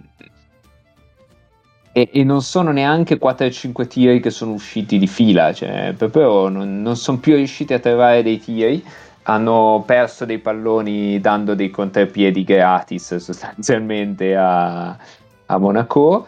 Eh, forse è stato lì che c'è stato il quintetto, hanno dovuto levare Fall dal campo a un certo punto perché poverino, se no eh, c'ha bisogno delle bombole. E, e quindi si è visto il quintetto eh, Jean Charles eh, e Parenthesis che male, eh, nel senso che hanno accennato una mezza zona, una roba che non si capiva bene, hanno preso 6 punti tipo in due possessi. E quindi direi principalmente quello, cioè il fatto che, che sia abbastanza inspiegabile quel momento di blackout e forse anche abbastanza difficile da replicare, cioè non c'era una situazione precisa tecnica eh, su cui è andato in difficoltà Lolli. Ehm, direi questo e direi che invece dall'altra parte non si capisce come Moteyunas regga contro Fall perché ci sono stati vari possessi in cui in un modo o nell'altro se l'è sempre cavata e, e non si capisce davvero come. Ehm, pensando ad altre cose della partita, poco altro direi. Mm. Beh, Ouattara, Ouattara è entrato bene in gara 2. Ha preso, ha preso due triple subito che, che sono state fondamentali nel, nell'allungo. E, Noi avevamo parlato del- della dicotomia, Sì. diciamo, eh, che c'è tra, tra queste due squadre, ma in generale si può riscontrare un po' in tutte le partite di, di playoff, dove c'è una squadra che ha del talento di creazione un po' più concentrato, come può essere l'Olimpio, come può essere Milano, e che fa della... adesso mi viene sempre da ridere quando dico questa frase qua, fa della difesa un po' il suo eh, arma principale, mentre dall'altra parte c'hai eh, una squadra con talento più diffuso un, saluto, un saluto invece a Chevron Shields che non fa della difesa il suo punto di forza, cheat. e... e quindi di conseguenza nel momento in cui riescono a prendere un po' di ritmo poi sono anche difficili da fermare anche per difese di alto livello perché Sì. comunque il talento è così diffuso che si creano anche delle spazzature e... che sono difficili poi da recuperare Mm. Non lo so se il talento sia più diffuso. Cioè, secondo me anche a talento Monaco è una squadra inferiore all'Oli. Mm. Mhm. Eh, Loli mi è sembrata in questa partita un po' corta, nel senso che sono partiti col quintetto, no? E poi hanno provato a buttare dentro Parenthesis e John Charles, non ha funzionato, va bene, via. E, e poi sostanzialmente il resto della partita l'hanno dovuto giocare con Fole Vesenkov per, so, 32 minuti a testa, una roba così. Papa Nicolau non lo puoi togliere dal campo, quindi di fatto i lunghi ruotano in eh, ruotano loro tre più dei momenti in cui non c'è uno per Folle Vezenkov e quindi va Papa Nicolau a fare il tra virgolette 4 e giocano tre esterni giocano Dorsis, Lucas e, e McKistic ehm, come esterni McKistic fa magari prende prende quello un po' più grosso degli altri, eccetera. Però sta partita l'hanno giocata, l'hanno giocata sostanzialmente in 7, eh, 7-8 con World Cup direi. Eh, quindi non lo so, a un certo punto mi sembra non funziona, le cose non stanno funzionando, prendiamo uno a caso dalla panchina e giri e non c'è nessuno in campo. Eh, quindi mm, non lo so anche lì non è chiaro perché non hanno funzionato, ma è chiaro che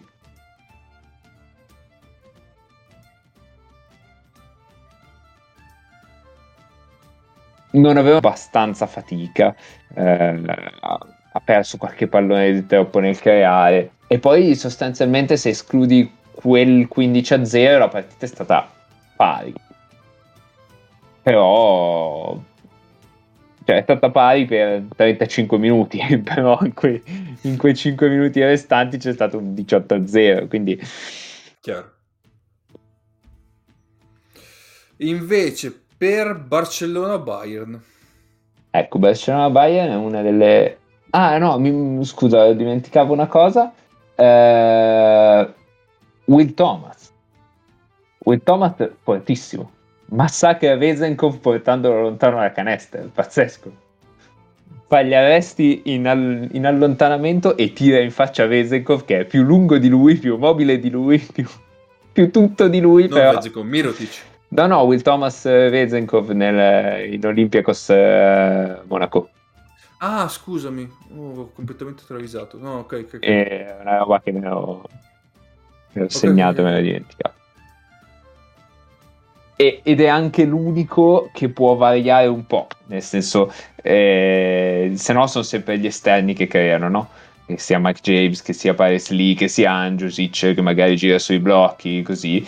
E invece Will Thomas è uno da cui dai palla dentro e ti dà quel playmaking secondario al gomito, tagli, serve i tagli, qualcosa del genere. Eh, no, per... Mh, mm, per la terribile serie Bayern-Barça. Anche qui cose poco spiegabili in realtà. Ehm, vabbè, il Bayern, soprattutto in gara 2, ha deciso che difende con lungo su Calates e poi cambia con uh, col difen- cioè poi forza il cambio. Uh, quindi ci sono stati ampi momenti con il 4 che va a prendere Calates e Lucic di turno che va su Mirtic e così sono pronti a cambiare oppure o, o per di loro oppure il lungo cambia se, se, blocca, se blocca il 5 se blocca Davis eh, il Dosevic di turno o adesso mi viene il nome ovviamente eh, Vabbè, l'ex Jalgiris. Z- che tira eh, Ace 4 che World tira Cup. no del, del Bayern. Ma del Ba- tanto signore. E eh, non Ace, sì, eh, Rubit. Rubit ok. Ah, Ruby. eh ce l'abbiamo fatta. E, Eh, e quindi soprattutto quando, di, quando il Bayern c'ha il quintetto piccolo magari con Rubit da 5 così e sostanzialmente quel cambio lì è gratis. Cioè nel senso Davis marcato da Rubit blocca per Calates marcato da, da Deshaun Thomas e Deshaun Thomas cambia e siamo a posto e, e Rubit cambia su Calates che comunque mh, non è un gran problema perché tiene, tiene bene i palleggi degli esterni no? E, ehm, quindi questa è una cosa interessante che ha messo, che ha messo in campo Trinchieri. Eh, lo fanno però solo a tutto campo, cioè sulle rimesse invece a metà campo, ehm, anche in situazioni in cui l'azione prima da rimessa a tutto campo aveva gli accoppiamenti invertiti, sulla rimessa a metà campo ritornano con gli accoppiamenti normali. Quindi tipo rimessa a fondo campo Thomas per Calates e Lucic per Mirotic, rimessa a metà campo invertivano Lucic su Calates e Thomas su Mirotic. Eh, poi, vabbè, Abrines eh, al limite dell'inschierabile in campo. Eh, Lucic lo ha affettato in ogni modo possibile e immaginabile in gara 1, quindi in gara 2 Abrines è schierato solo quando non c'era Lucic in campo o nel caso lontano da Lucic. Però vabbè, insomma, poco, poco giocabile. Ehm, sempre in gara 2 si sono visti tanti quintetti con eh, Gedovic e Lucic a fare e, e, un lungo. Cioè un lungo Gedovic Lucic e, ehm, che fosse Hunter che fosse Rubit che fosse Rosevic eh, non cambiava molto. E addirittura a un certo punto quintetto pazzesco quando ha fatto il terzo fallo Rubit Hunter, Yaramaz, Cisco, Gedovic e Obst cioè 18.000 piccoli. E dall'altra parte invece Nigel Aso ormai fa fisso il, il secondo lungo. Eh, cioè non, non, viene più utilizzato assieme a Mirotic ma proprio come cambio di Mirotic quasi, quasi sempre. E, ehm, poi vediamo, solo a metà, a metà partita di gara 2 penso che Gatti abbia trovato l'accoppiamento giusto per Lucic che è Exum eh, o forse nel secondo quarto. E infatti da lì mm, diciamo che Lucic ha fatto più fatica. Exum è andato bene nella serie sia difensivamente che anche molto bene offensivamente. Eh, e altre cose da segnalare che hanno buttato dentro pure Sergi Martinez e quando c'è Sergi Martinez dentro scattano dei raddoppi a tutto campo del Bayern, del Barça che sono pazzeschi. Cioè, questo povero indemoniato che deve correre da una parte all'altra del campo, però molto divertenti. Eh, un'altra squadra che secondo me è pericolosa nei finali di partita è il Maccabi, è un'altra squadra che raddoppia bene, eh, che fa delle, delle trappole molto carine tipo finale di partita sotto di 6, sotto di 8, così le provano. Quindi occhio nel caso del Real fosse sopra a, a Tel Aviv. E, ehm, e, poi nel finale c'è stato un momento molto divertente perché Trinchieri l'ha, l'ha proprio buttata più, più a caso possibile ha messo Rubit direttamente su Calates sulla rimessa dal fondo. cioè, ha detto perché dobbiamo cambiare? Via, diretto. Eh, comunque, diciamo che il, il reparto 4 di, del Bayern è, è, buono per giocare contro Mirtic. Cioè, è gente che lo mena dall'inizio alla fine della partita, che sia Thomas, che sia Rubit. Sì. Eh, quindi quella è una cosa a cui non avevo pensato e che si è rivelata abbastanza, abbastanza importante. Va bene.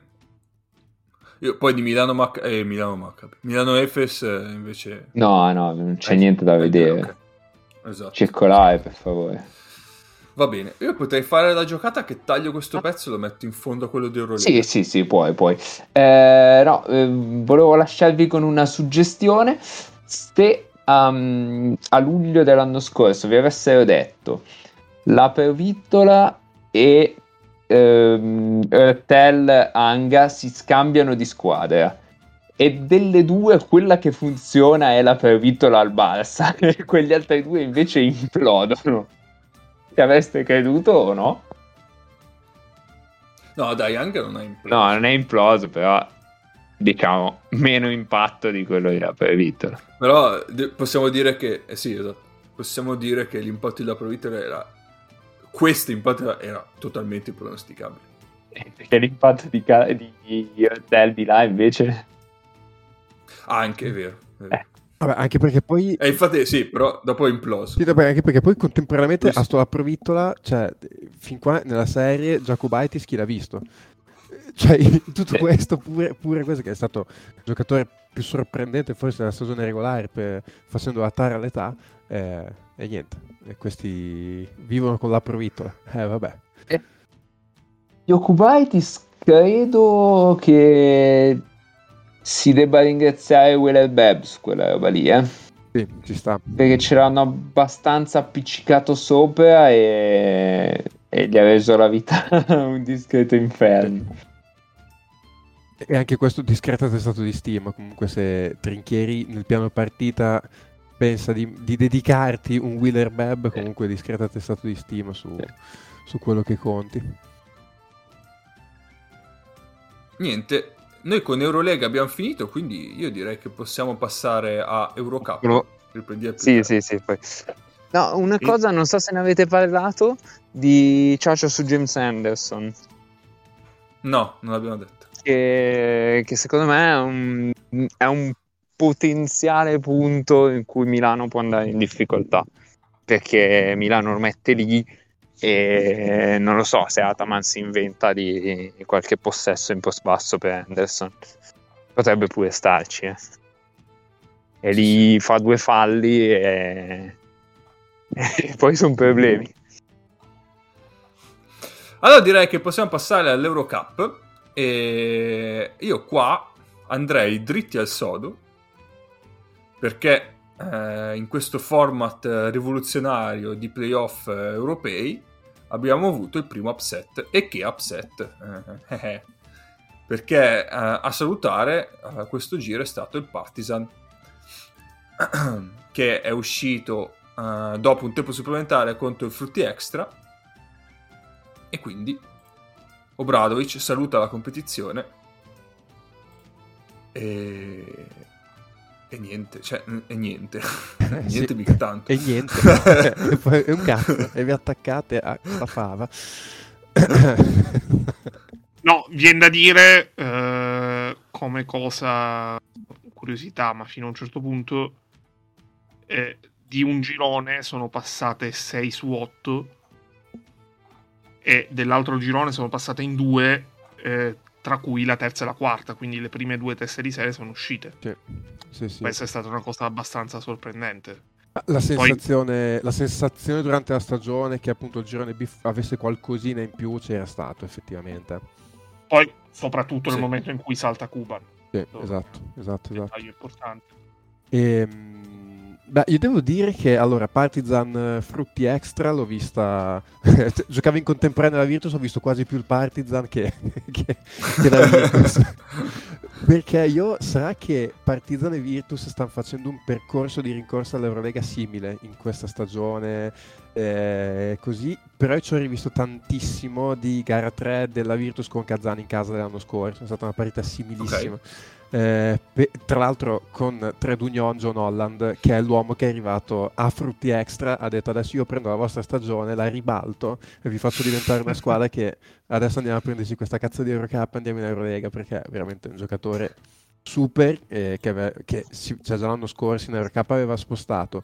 Quest'anno era, Kazan l'aveva ripresa nel momento in cui l'aveva preso gli aveva messo a posto due o tre robe in Eurolega figurarsi in Eurocup eh, questo comunque eh, Frutti Extra è una squadra che ha eh, lo dicevamo comunque come molte squadre turche magari non di primissima fascia il gruppo straniero è veramente buono. Perché loro comunque hanno Andrews che è un attaccante a parte che ha due gambe della madonna cioè salta veramente sai i razzi nelle Poi gambe. Su Andrews c'è una domanda, eh. ok e ha fatto praticamente tripla doppia eh, l'al- l'altra sera in una partita in casa del Partizan al supplementare ha fatto 24 10 assist 8 rimbalzi. E hanno Kevarius Hayes che ha fatto comunque complessivamente una buona stagione. Eh, l'anno scorso alla Svel magari era sembrato un po' fuori dal livello Eurolega quest'anno in Eurocup si è abbastanza riscattato. E, mm, hanno Nidam che comunque è un play, un play assolutamente assolutamente solido per questo livello. E appunto Holland gli ha messo a posto tante cose e hanno questo turco B-Team che sta continuando a giocare veramente benissimo. Ha fatto un gran match anche in casa del Partizan. Eh, anche lui atleta veramente super pericoloso al tiro va in contropiede va a rimbalzo. Eh, questo secondo me è un giocatore che potrebbe uscire da questa stagione trovando contratto anche all'estero perché ha fatto una stagione veramente lui- molto solida Ne avevamo parlato boh, forse quando avevamo presentato giorni- le, le top 16 di World Cup. No, scusa, le, le serie di World Cup. sì sì è vero ne avevamo parlato Cosa? sì. Alla fine lui è il 99, quest'anno trovando continuità al tiro, ha un fisico cioè, cioè, probabilmente anche te categoria superiore. E non mi meraviglierei ecco, di vederla all'Efeso al Fener il prossimo anno, perché, perché, secondo me è un giocatore che ha giocato una stagione per cui ci metto gli occhi sopra sicuramente. Eh, comunque, venendo alla partita, eh, cioè, è stata una partita abbastanza assurda perché eh, diciamo, ha tirato fuori tutti i dubbi che avevo io sul Partizan, che era una squadra che eh, ha, ha, delle punte di talento eh, che sono lì da vedere, non è che siano un mistero. Eh, però a me è capitato più volte di vederli in partite in cui andavano completamente in blackout e perdevano anche male qui non ci sono mai stati difensivamente, cioè non sono mai riusciti a mettere degli stop difensivi, non hanno mai trovato ritmo difensivo, su tutti gli uno contro uno sono stati costantemente battuti, sono andati sotto anche a rimbalzo, cioè erano sempre un secondo dietro eh, a Bursaspor che alla fine poi... Eh, ha vinto la partita quasi per miracolo perché sostanzialmente aveva perso a 10 secondi dalla fine, cioè eh, Frutti Extra era eh, dunque meno 5 se non sbaglio a 14 secondi dalla fine è stata tripla di Holland, falli in attacco sulla rimessa del Partizan e sul, e sul possesso decisivo il canestro del pareggio di non mi ricordo, però sostanzialmente hanno mm, hanno pareggiato 5 punti di scarto in 7 secondi però fino a quel momento è stato sempre avanti Bursaspor anche in doppia cifra quindi comunque hanno comandato la partita eh, tirando sempre benissimo con delle grandi percentuali senza mai scollarsi, comunque sul campo del Partizan con 15.000 tifosi e hanno vinto una partita che tanto di cappello, al di là che è una partita secca, per dire Kevin Panther ha giocato male, secondo me Bursaspor D in una partita comunque giocata ai 100 punti ha fatto un grandissimo lavoro su di lui perché comunque loro a costo di lasciare eh, punti ad altri su Panther che comunque è il, il, diciamo, la prima opzione offensiva del Partizan c'era sempre un uomo che usciva e lo spingeva dentro gli toglieva il tiro lo obbligavano ad andare dentro a palleggiare dove doveva prendersi un arresto e tiro da dentro l'area. E Panther è andato in difficoltà ha tirato molto male e quando Panther tira così comunque il Partizan tende a fare fatica perché poi ha dovuto cominciare a forzare Avramovic che alla fine ha fatto 8 su 21 l'idea 4 su 14, quindi comunque il Partizan è andato sempre di rincorsa e alla fine proprio nel supplementare, vuoi anche per quella rimonta negli ultimi 10 secondi, proprio eh, è stato KO tecnico, cioè è durato due possessi il Partizan e poi proprio Bursaspor è scappata via.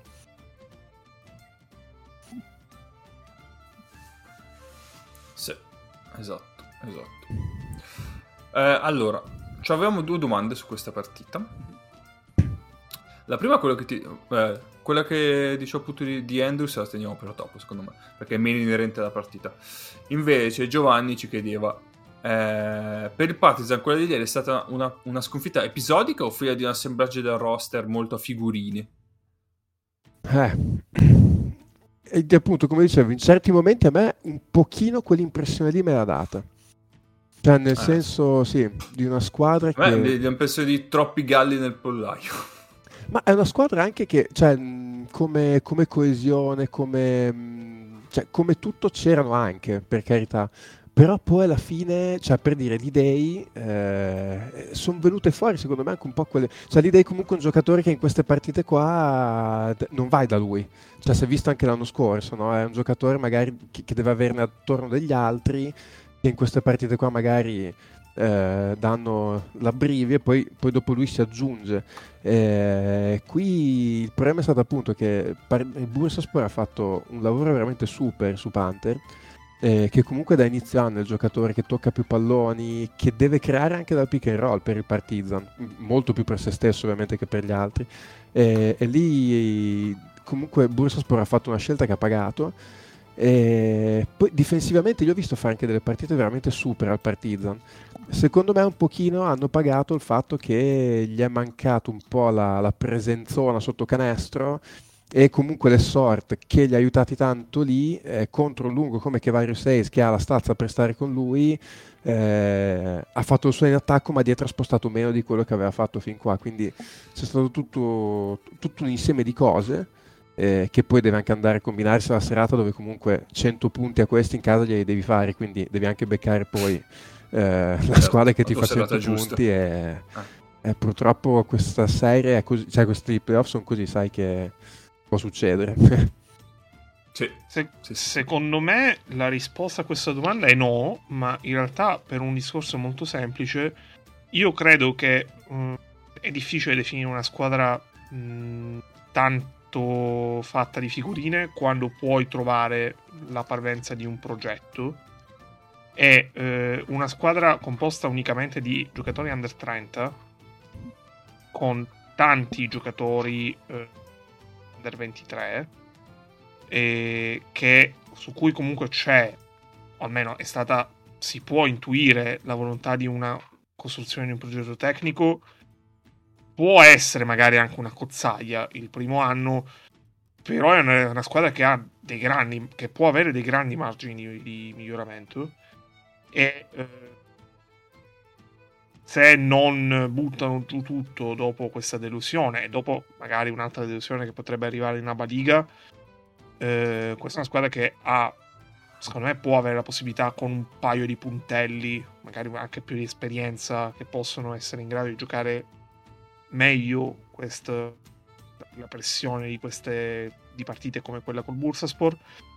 E la squadra potrebbe fare molto meglio di quest'anno. Sì, sì, ma il discorso, il discorso de- dell'età è, è fatto bene secondo me a sottolinearlo perché comunque è abbastanza centrale per loro. Cioè è vero che loro hanno vabbè, le dei Panther, Abramovic, e Sor, cioè giocatori comunque che hanno anche dell'esperienza, però comunque i vari, cioè comunque Amadar è un boh, 2099. Amadar è, ne ha 20, ha 20 anni, eh, Vukcevic nel 2003. Trifunovic eh, comunque è uno che quest'anno ha avuto sempre i suoi 15-20 minuti ed è anche lui un 2000, un 2001, 2001, 2001 Co- credo. Koprivica un 2002 e, e questo secondo me in prospettiva è un super giocatore, però è un centro di 2,16 m che ha 19-20 anni, cioè è verissimo questo discorso assolutamente. E, e un po' puoi finire per pagare a questo livello, anche perché Bursaspor è arrivata lì giocando sostanzialmente in 7, eh, perché allora Bursaspor ha avuto Vitima ha giocato 40 minuti, Nidam 35, Duzinski 35, cioè arrivano lì e loro hanno quei 7-8 giocatori da cui tirano fuori tutto quello che possono.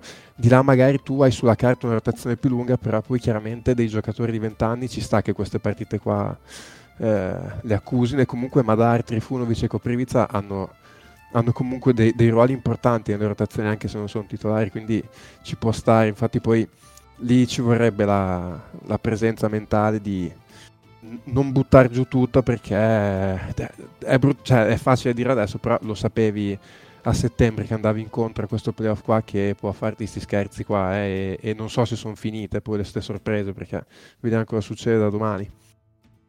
E tra l'altro... Ehm cioè l'abbiamo visto anche in Eurolega, anche parlando prima della serie di Milano, cosa significa avere giocatori di grande esperienza, oltre che ovviamente dei campioni. Cioè, eh, avere qualcuno tipo Rodriguez, tipo Heinz, che anche in una brutta partita, in un momento di forma un po' sospetto, possa darti quelle, quei 3-4 minuti di grande qualità eh, ti può fare la differenza anche in una stagione, quando parliamo di una competizione che si gioca su gara secca. Sì, sì. Eh, dispia- no, vabbè, dai, dispiace, non, non ci crede nessuno, però, vabbè, insomma, può succedere, è successo. esatto. Meglio loro che ad altri, no? Esattamente. Parlando di squadre bianco-nere. Beh, andando a, vedere, andando a vedere quello che è diventato adesso il tabellone, è una situazione carina.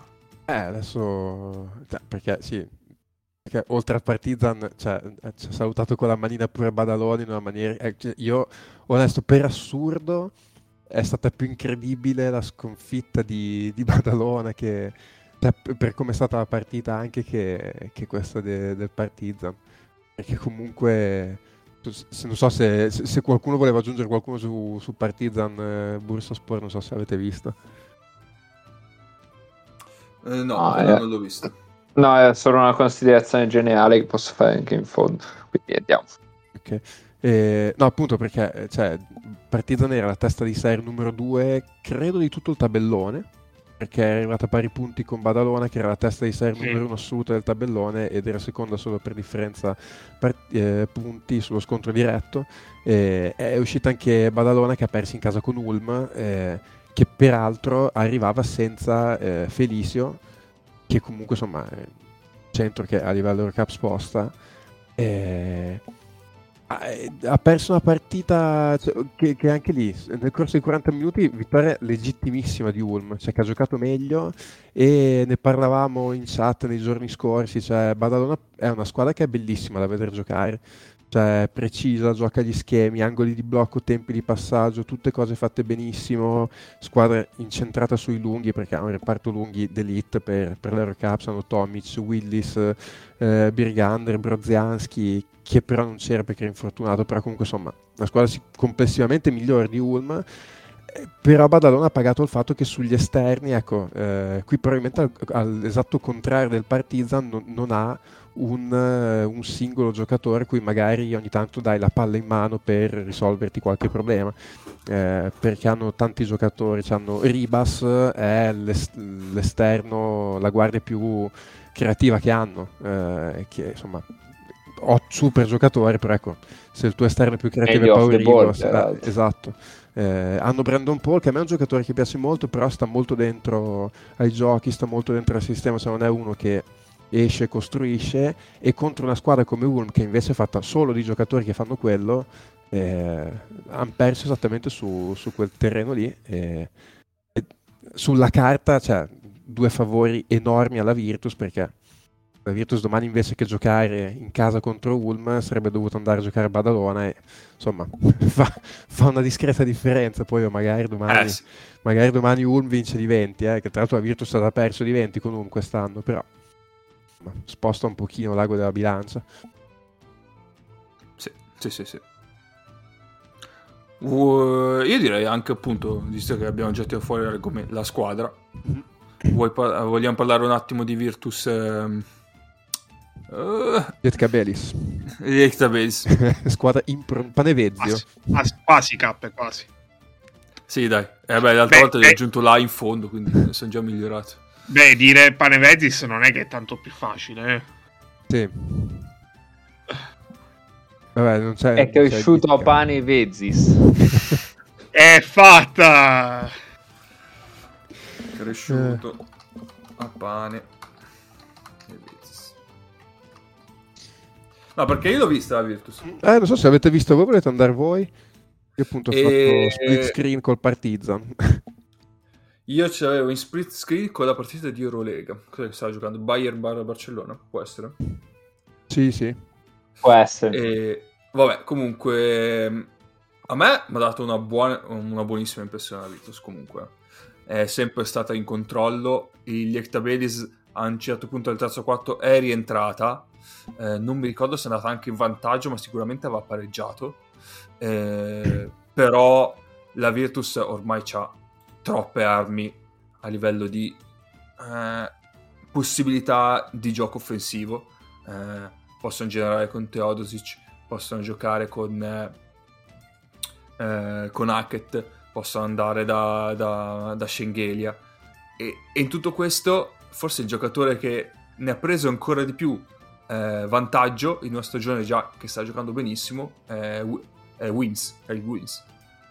Che cioè, praticamente mette tutti i tiri aperti da, eh, da tre punti che sta ricevendo e, e, di spazio ce n'ha in quantità in questo momento, perché chiaramente con tutti quei giocatori che girano eh, vantaggi. E eh, cosa più importante, probabilmente, eh, per Scariolo, è che con queste aggiunte ha raggiunto un livello difensivo che fino a, fino a prima dell'arrivo di Akete Schengelia non aveva, sia sugli esterni che anche un po' sotto canestro. Sì, sono, sono assolutamente d'accordo. Io diciamo, la guardavo un po' in split screen perché, e guardavo quasi più il Partizan perché comunque, per quanto la Virtus non l'abbia mai ammazzata la partita, perché appunto se anche Lietcabelli è rientrato nel terzo quarto, non credo che abbia pareggiato, credo che sia arrivato al massimo a meno due, però sostanzialmente è arrivato lì. Però comunque vedendo la partita non, ha, non ho mai avuto la sensazione che rischiasse veramente la Virtus. Cioè, anche quando è arrivato lì Lietcabelis... Esatto non, sì, sì, sì. non, era quella partita che dicevo adesso prendiamo l'ondata che andiamo sotto e dopo poi devi riprendere la partita, eh, soprattutto per l'impatto difensivo. Cioè, la Virtus comunque ha che è arrivata in questi playoff, se non nel miglior momento di condizioni in assoluto della stagione, eh, perché c'è stato, diciamo, i primi, primo mese e mezzo, due mesi forse era anche il superiore adesso, però tra Coppa e Campionato la Virtus è 15-1 nelle ultime 16 partite, l'unica che ha perso è stato contro Sede Vita che in questo momento probabilmente è la principale candidata ad andare in Eurolega, ma magari ne parliamo dopo. Eh, però soprattutto appunto nelle ultime 10 partite la Virtus prende poco più di 70 punti a partita. Eh, cioè è chiaro che se tu hai un attacco che, che non va sempre benissimo, nel senso che vuoi anche per l'inserimento, per assurdo, cioè inserire Schengelia che è un giocatore a cui comunque dai per forza di cose dei possessi, che però sono dei possessi che fermano un po' l'attacco, perché comunque è un giocatore che serve in post basso e quindi il post basso è un po' come l'isolamento, no? tende un po' a fermarti l'attacco Chiaro. così. Da quando è arrivato Schengelia, da quel punto di vista, l'attacco ha dei momenti in cui proprio si blocca eh, però appunto non gliene faccio una colpa a lui come giocatore, cioè proprio è, è, è, quel tipo di possesso che devi dargli. Eh. Per assurdo è un po' la stessa tipologia di possessi che al Barcellona di cui parlavamo prima, Mirotic, dai quel tipo di possesso, un tipo di possesso che in certe situazioni può bloccarti un po' l'attacco. Eh, però dietro adesso c'è una difesa che anche quando come è successo nel terzo quarto ti pianti e magari fai 10 punti in un quarto, tiene gli avversari a 14 punti e male che vada ti tiene la partita lì a contatto. E, e quello era, era, il pezzo che dicevamo che appunto mancava a sta squadra perché l'attacco bene o male c'è sempre stato, anche perché con l'abbondanza di giocatori comunque tu la produzione offensiva ce l'hai sempre. Eh, hai passato un momento della stagione dove la difesa eh, era molto latitante. Eh, Hackett soprattutto e anche Schengelia ti hanno, ti hanno fatto fare un bel level up lì e adesso onestamente è una squadra che vedo molto bene eh, devi vincere con Ulm e poi dopo ti fare tantissimo per uh, Metropolitan e se no cercare di andare a vincere in un qualche modo a Valencia. E tra l'altro, ecco, la cosa che mi fa piacere, a parte, vabbè, Jaite che ormai praticamente cioè, non viaggia mai sotto i 20 punti, eh, e lui veramente ha fatto una crescita mostruosa. E molto molto bene da un mesetto abbondante a sta parte Jakar Samson che anche lui dopo che ha passato un periodo in cui oggettivamente sembrava prossimo al taglio è un mese abbondante che sta giocando in maniera veramente molto molto consistente attacco e difesa quindi mi fa piacere perché comunque è un giocatore che insomma da, dal punto di vista delle critiche così ha mangiato parecchio parecchio letame e si sta abbastanza rialzando ultimamente Perfetto. Avete altro da aggiungere voi altri? No. Nulla, poste no. Ecco, a proposito di giocatori che vedremo probabilmente in Eurolega, direi che Kala Izakis il prossimo anno la vediamo o al Panathinaikos o all'Olympiakos. Bel giocatorino, non ha fatto un partitone contro la Virtus, però è, è uno che secondo me il prossimo anno in una ah, delle due greche in Eurolega lo vediamo. Sì, sì, sì, lo vediamo in Eurolega, mi sa che lo vediamo all'Olimpico. Non so se il Pana ci sarà in Eurolega. Giusto, vero. Eh, vabbè. Eh beh, hanno sempre un presidente fumantino, eh. Giusto, mi ero dimenticato della seconda domanda di Eurocup. E... Mm. Ed era, secondo noi, come vedremmo a Andrews l'anno prossimo in Eurolega. Quello di Bursa. Ah. Mm, io però purtroppo non ce l'ho presentissimo. Cioè, nel senso, vabbè, l'ho visto di recente, chiaramente contro il Partizan, però eh, non ho il quadro più generale, diciamo. Cioè, a me viene da pensare che un giocatore tipo alla McKissic, cioè probabilmente uno di quei giocatori che deve trovare magari il contesto giusto che gira e, e ha tutto per starci, perché comunque adesso non so, forse, forse un po' chi aspetta, non ho le cifre sotto di altezza e peso forse un pochino undersize aspetta esatto eh. ce l'ho aspetta ce l'ho dico è un, ce- un, 188 eh forse ecco lui forse un pochino piccolo cioè ha un fisico e soprattutto due gambe devastanti. Forse è un pochino piccolo ecco quello potrebbe essere un pochino un problema per lui. Eh, però appunto ha, ha talmente tanta esplosività fisica poi adesso vabbè è in fiducia e tutto quanto, quindi è anche pericoloso al tiro e tutto, che nel contesto giusto potrebbe anche starci. Mm-mm. Sì, sì, sì, sì, sì. Va bene, altro da dire sull'Eurocup? Uh, bah, è andata fuori male Venezia, che vabbè, però aveva troppi assenti oggettivamente per eh, giocarsela, perché gli mancava veramente mezza squadra. Eh, scherzi a parte, il Sede Vita in questo momento secondo me adesso è favorito per la finale perché eh, dalla sua parte di tabellone eh, adesso è testa di serie numero 2 credo, perché gli resta solo Gran Canaria che a me continua a convincere il giusto. Vabbè, ha vinto contro Slasco Rocklav, che vabbè, non era squadra di livello. Pazz... Scusa, Nick, a me fa sì. impazzire che devo scorrere metà pagina per arrivare al tabellone. Ma mettilo in cima. Queste sono quelle cose che non, che non capisco neanche io, sinceramente. E niente, appunto, secondo me parte bassa Sede Vita è abbastanza favorito. Continua la favola di Andorra che è ultimo in ASB e si gioca la semifinale d'Eurocup nel quarto di finale con Gran Canaria. E, eh, e niente. È, è, una favola horror. sì, più o meno sì. Ah, fratelli game cattivi, però. Sì, sì, assolutamente. Cazzo, io, io tifo Andorra finale che va in Eurolega ma retrocede in ASB. Mamma mia. Sarebbe la prima volta nella storia in cui una squadra in Eurolega non è nel primo, nella Serie A del proprio campionato? Eh, chi può dirlo? Chi può dirlo? Beh, ragazzi, sarebbe una storia meravigliosa. Eh io... il precedente è già stato creato, quindi perché no? Esatto, però io sogno che eh, Eurolega se ne esca prima delle semifinali dicendo che le semifinaliste eh, hanno l'accesso diretto perché escludono le russe, decidono di liberarsene così. E Andorra si ritrova con la matematica certezza di fare l'Eurolega l'anno prossimo, prima della fine della SB. E a quel punto sarebbe bellissimo. Andorra, no, Monaco... Non accadrà mai, ovviamente, però sarebbe bellissimo. Andorra Monaco diventa un derby dei principati delle piccole repubbliche assolutamente imperdibile. Eh, Attendiamo la squadra di San Marino. Giusto. Va bene, direi che ci siamo. Ok. E anche quest'oggi due orette eh, ce le siamo sparati. Vabbè, siamo proprio bravi. Siamo proprio bravi. Va bene, dai. Allora, beh, ovviamente ormai le partite da vedere è una rubrica superflua, visto che eh, siamo nel, nella fase caliente. E quindi visto che la FIBA Europe Cup è finita. Eh, no, è finita. Eh. No, non è finita. Cioè, la, no? gara di ritorno. Reggio, eh, allora, ritorno, allora bisogna ricordarle, scusa. C'è il ritorno uh, in casa del, del, della scuola turca. Che adesso Bac- no, il, cos'è? Baceshair? Il ba- Bagage Skier, no? Sì, esatto. Lui, lui. Sì, sì. Loro. Ah,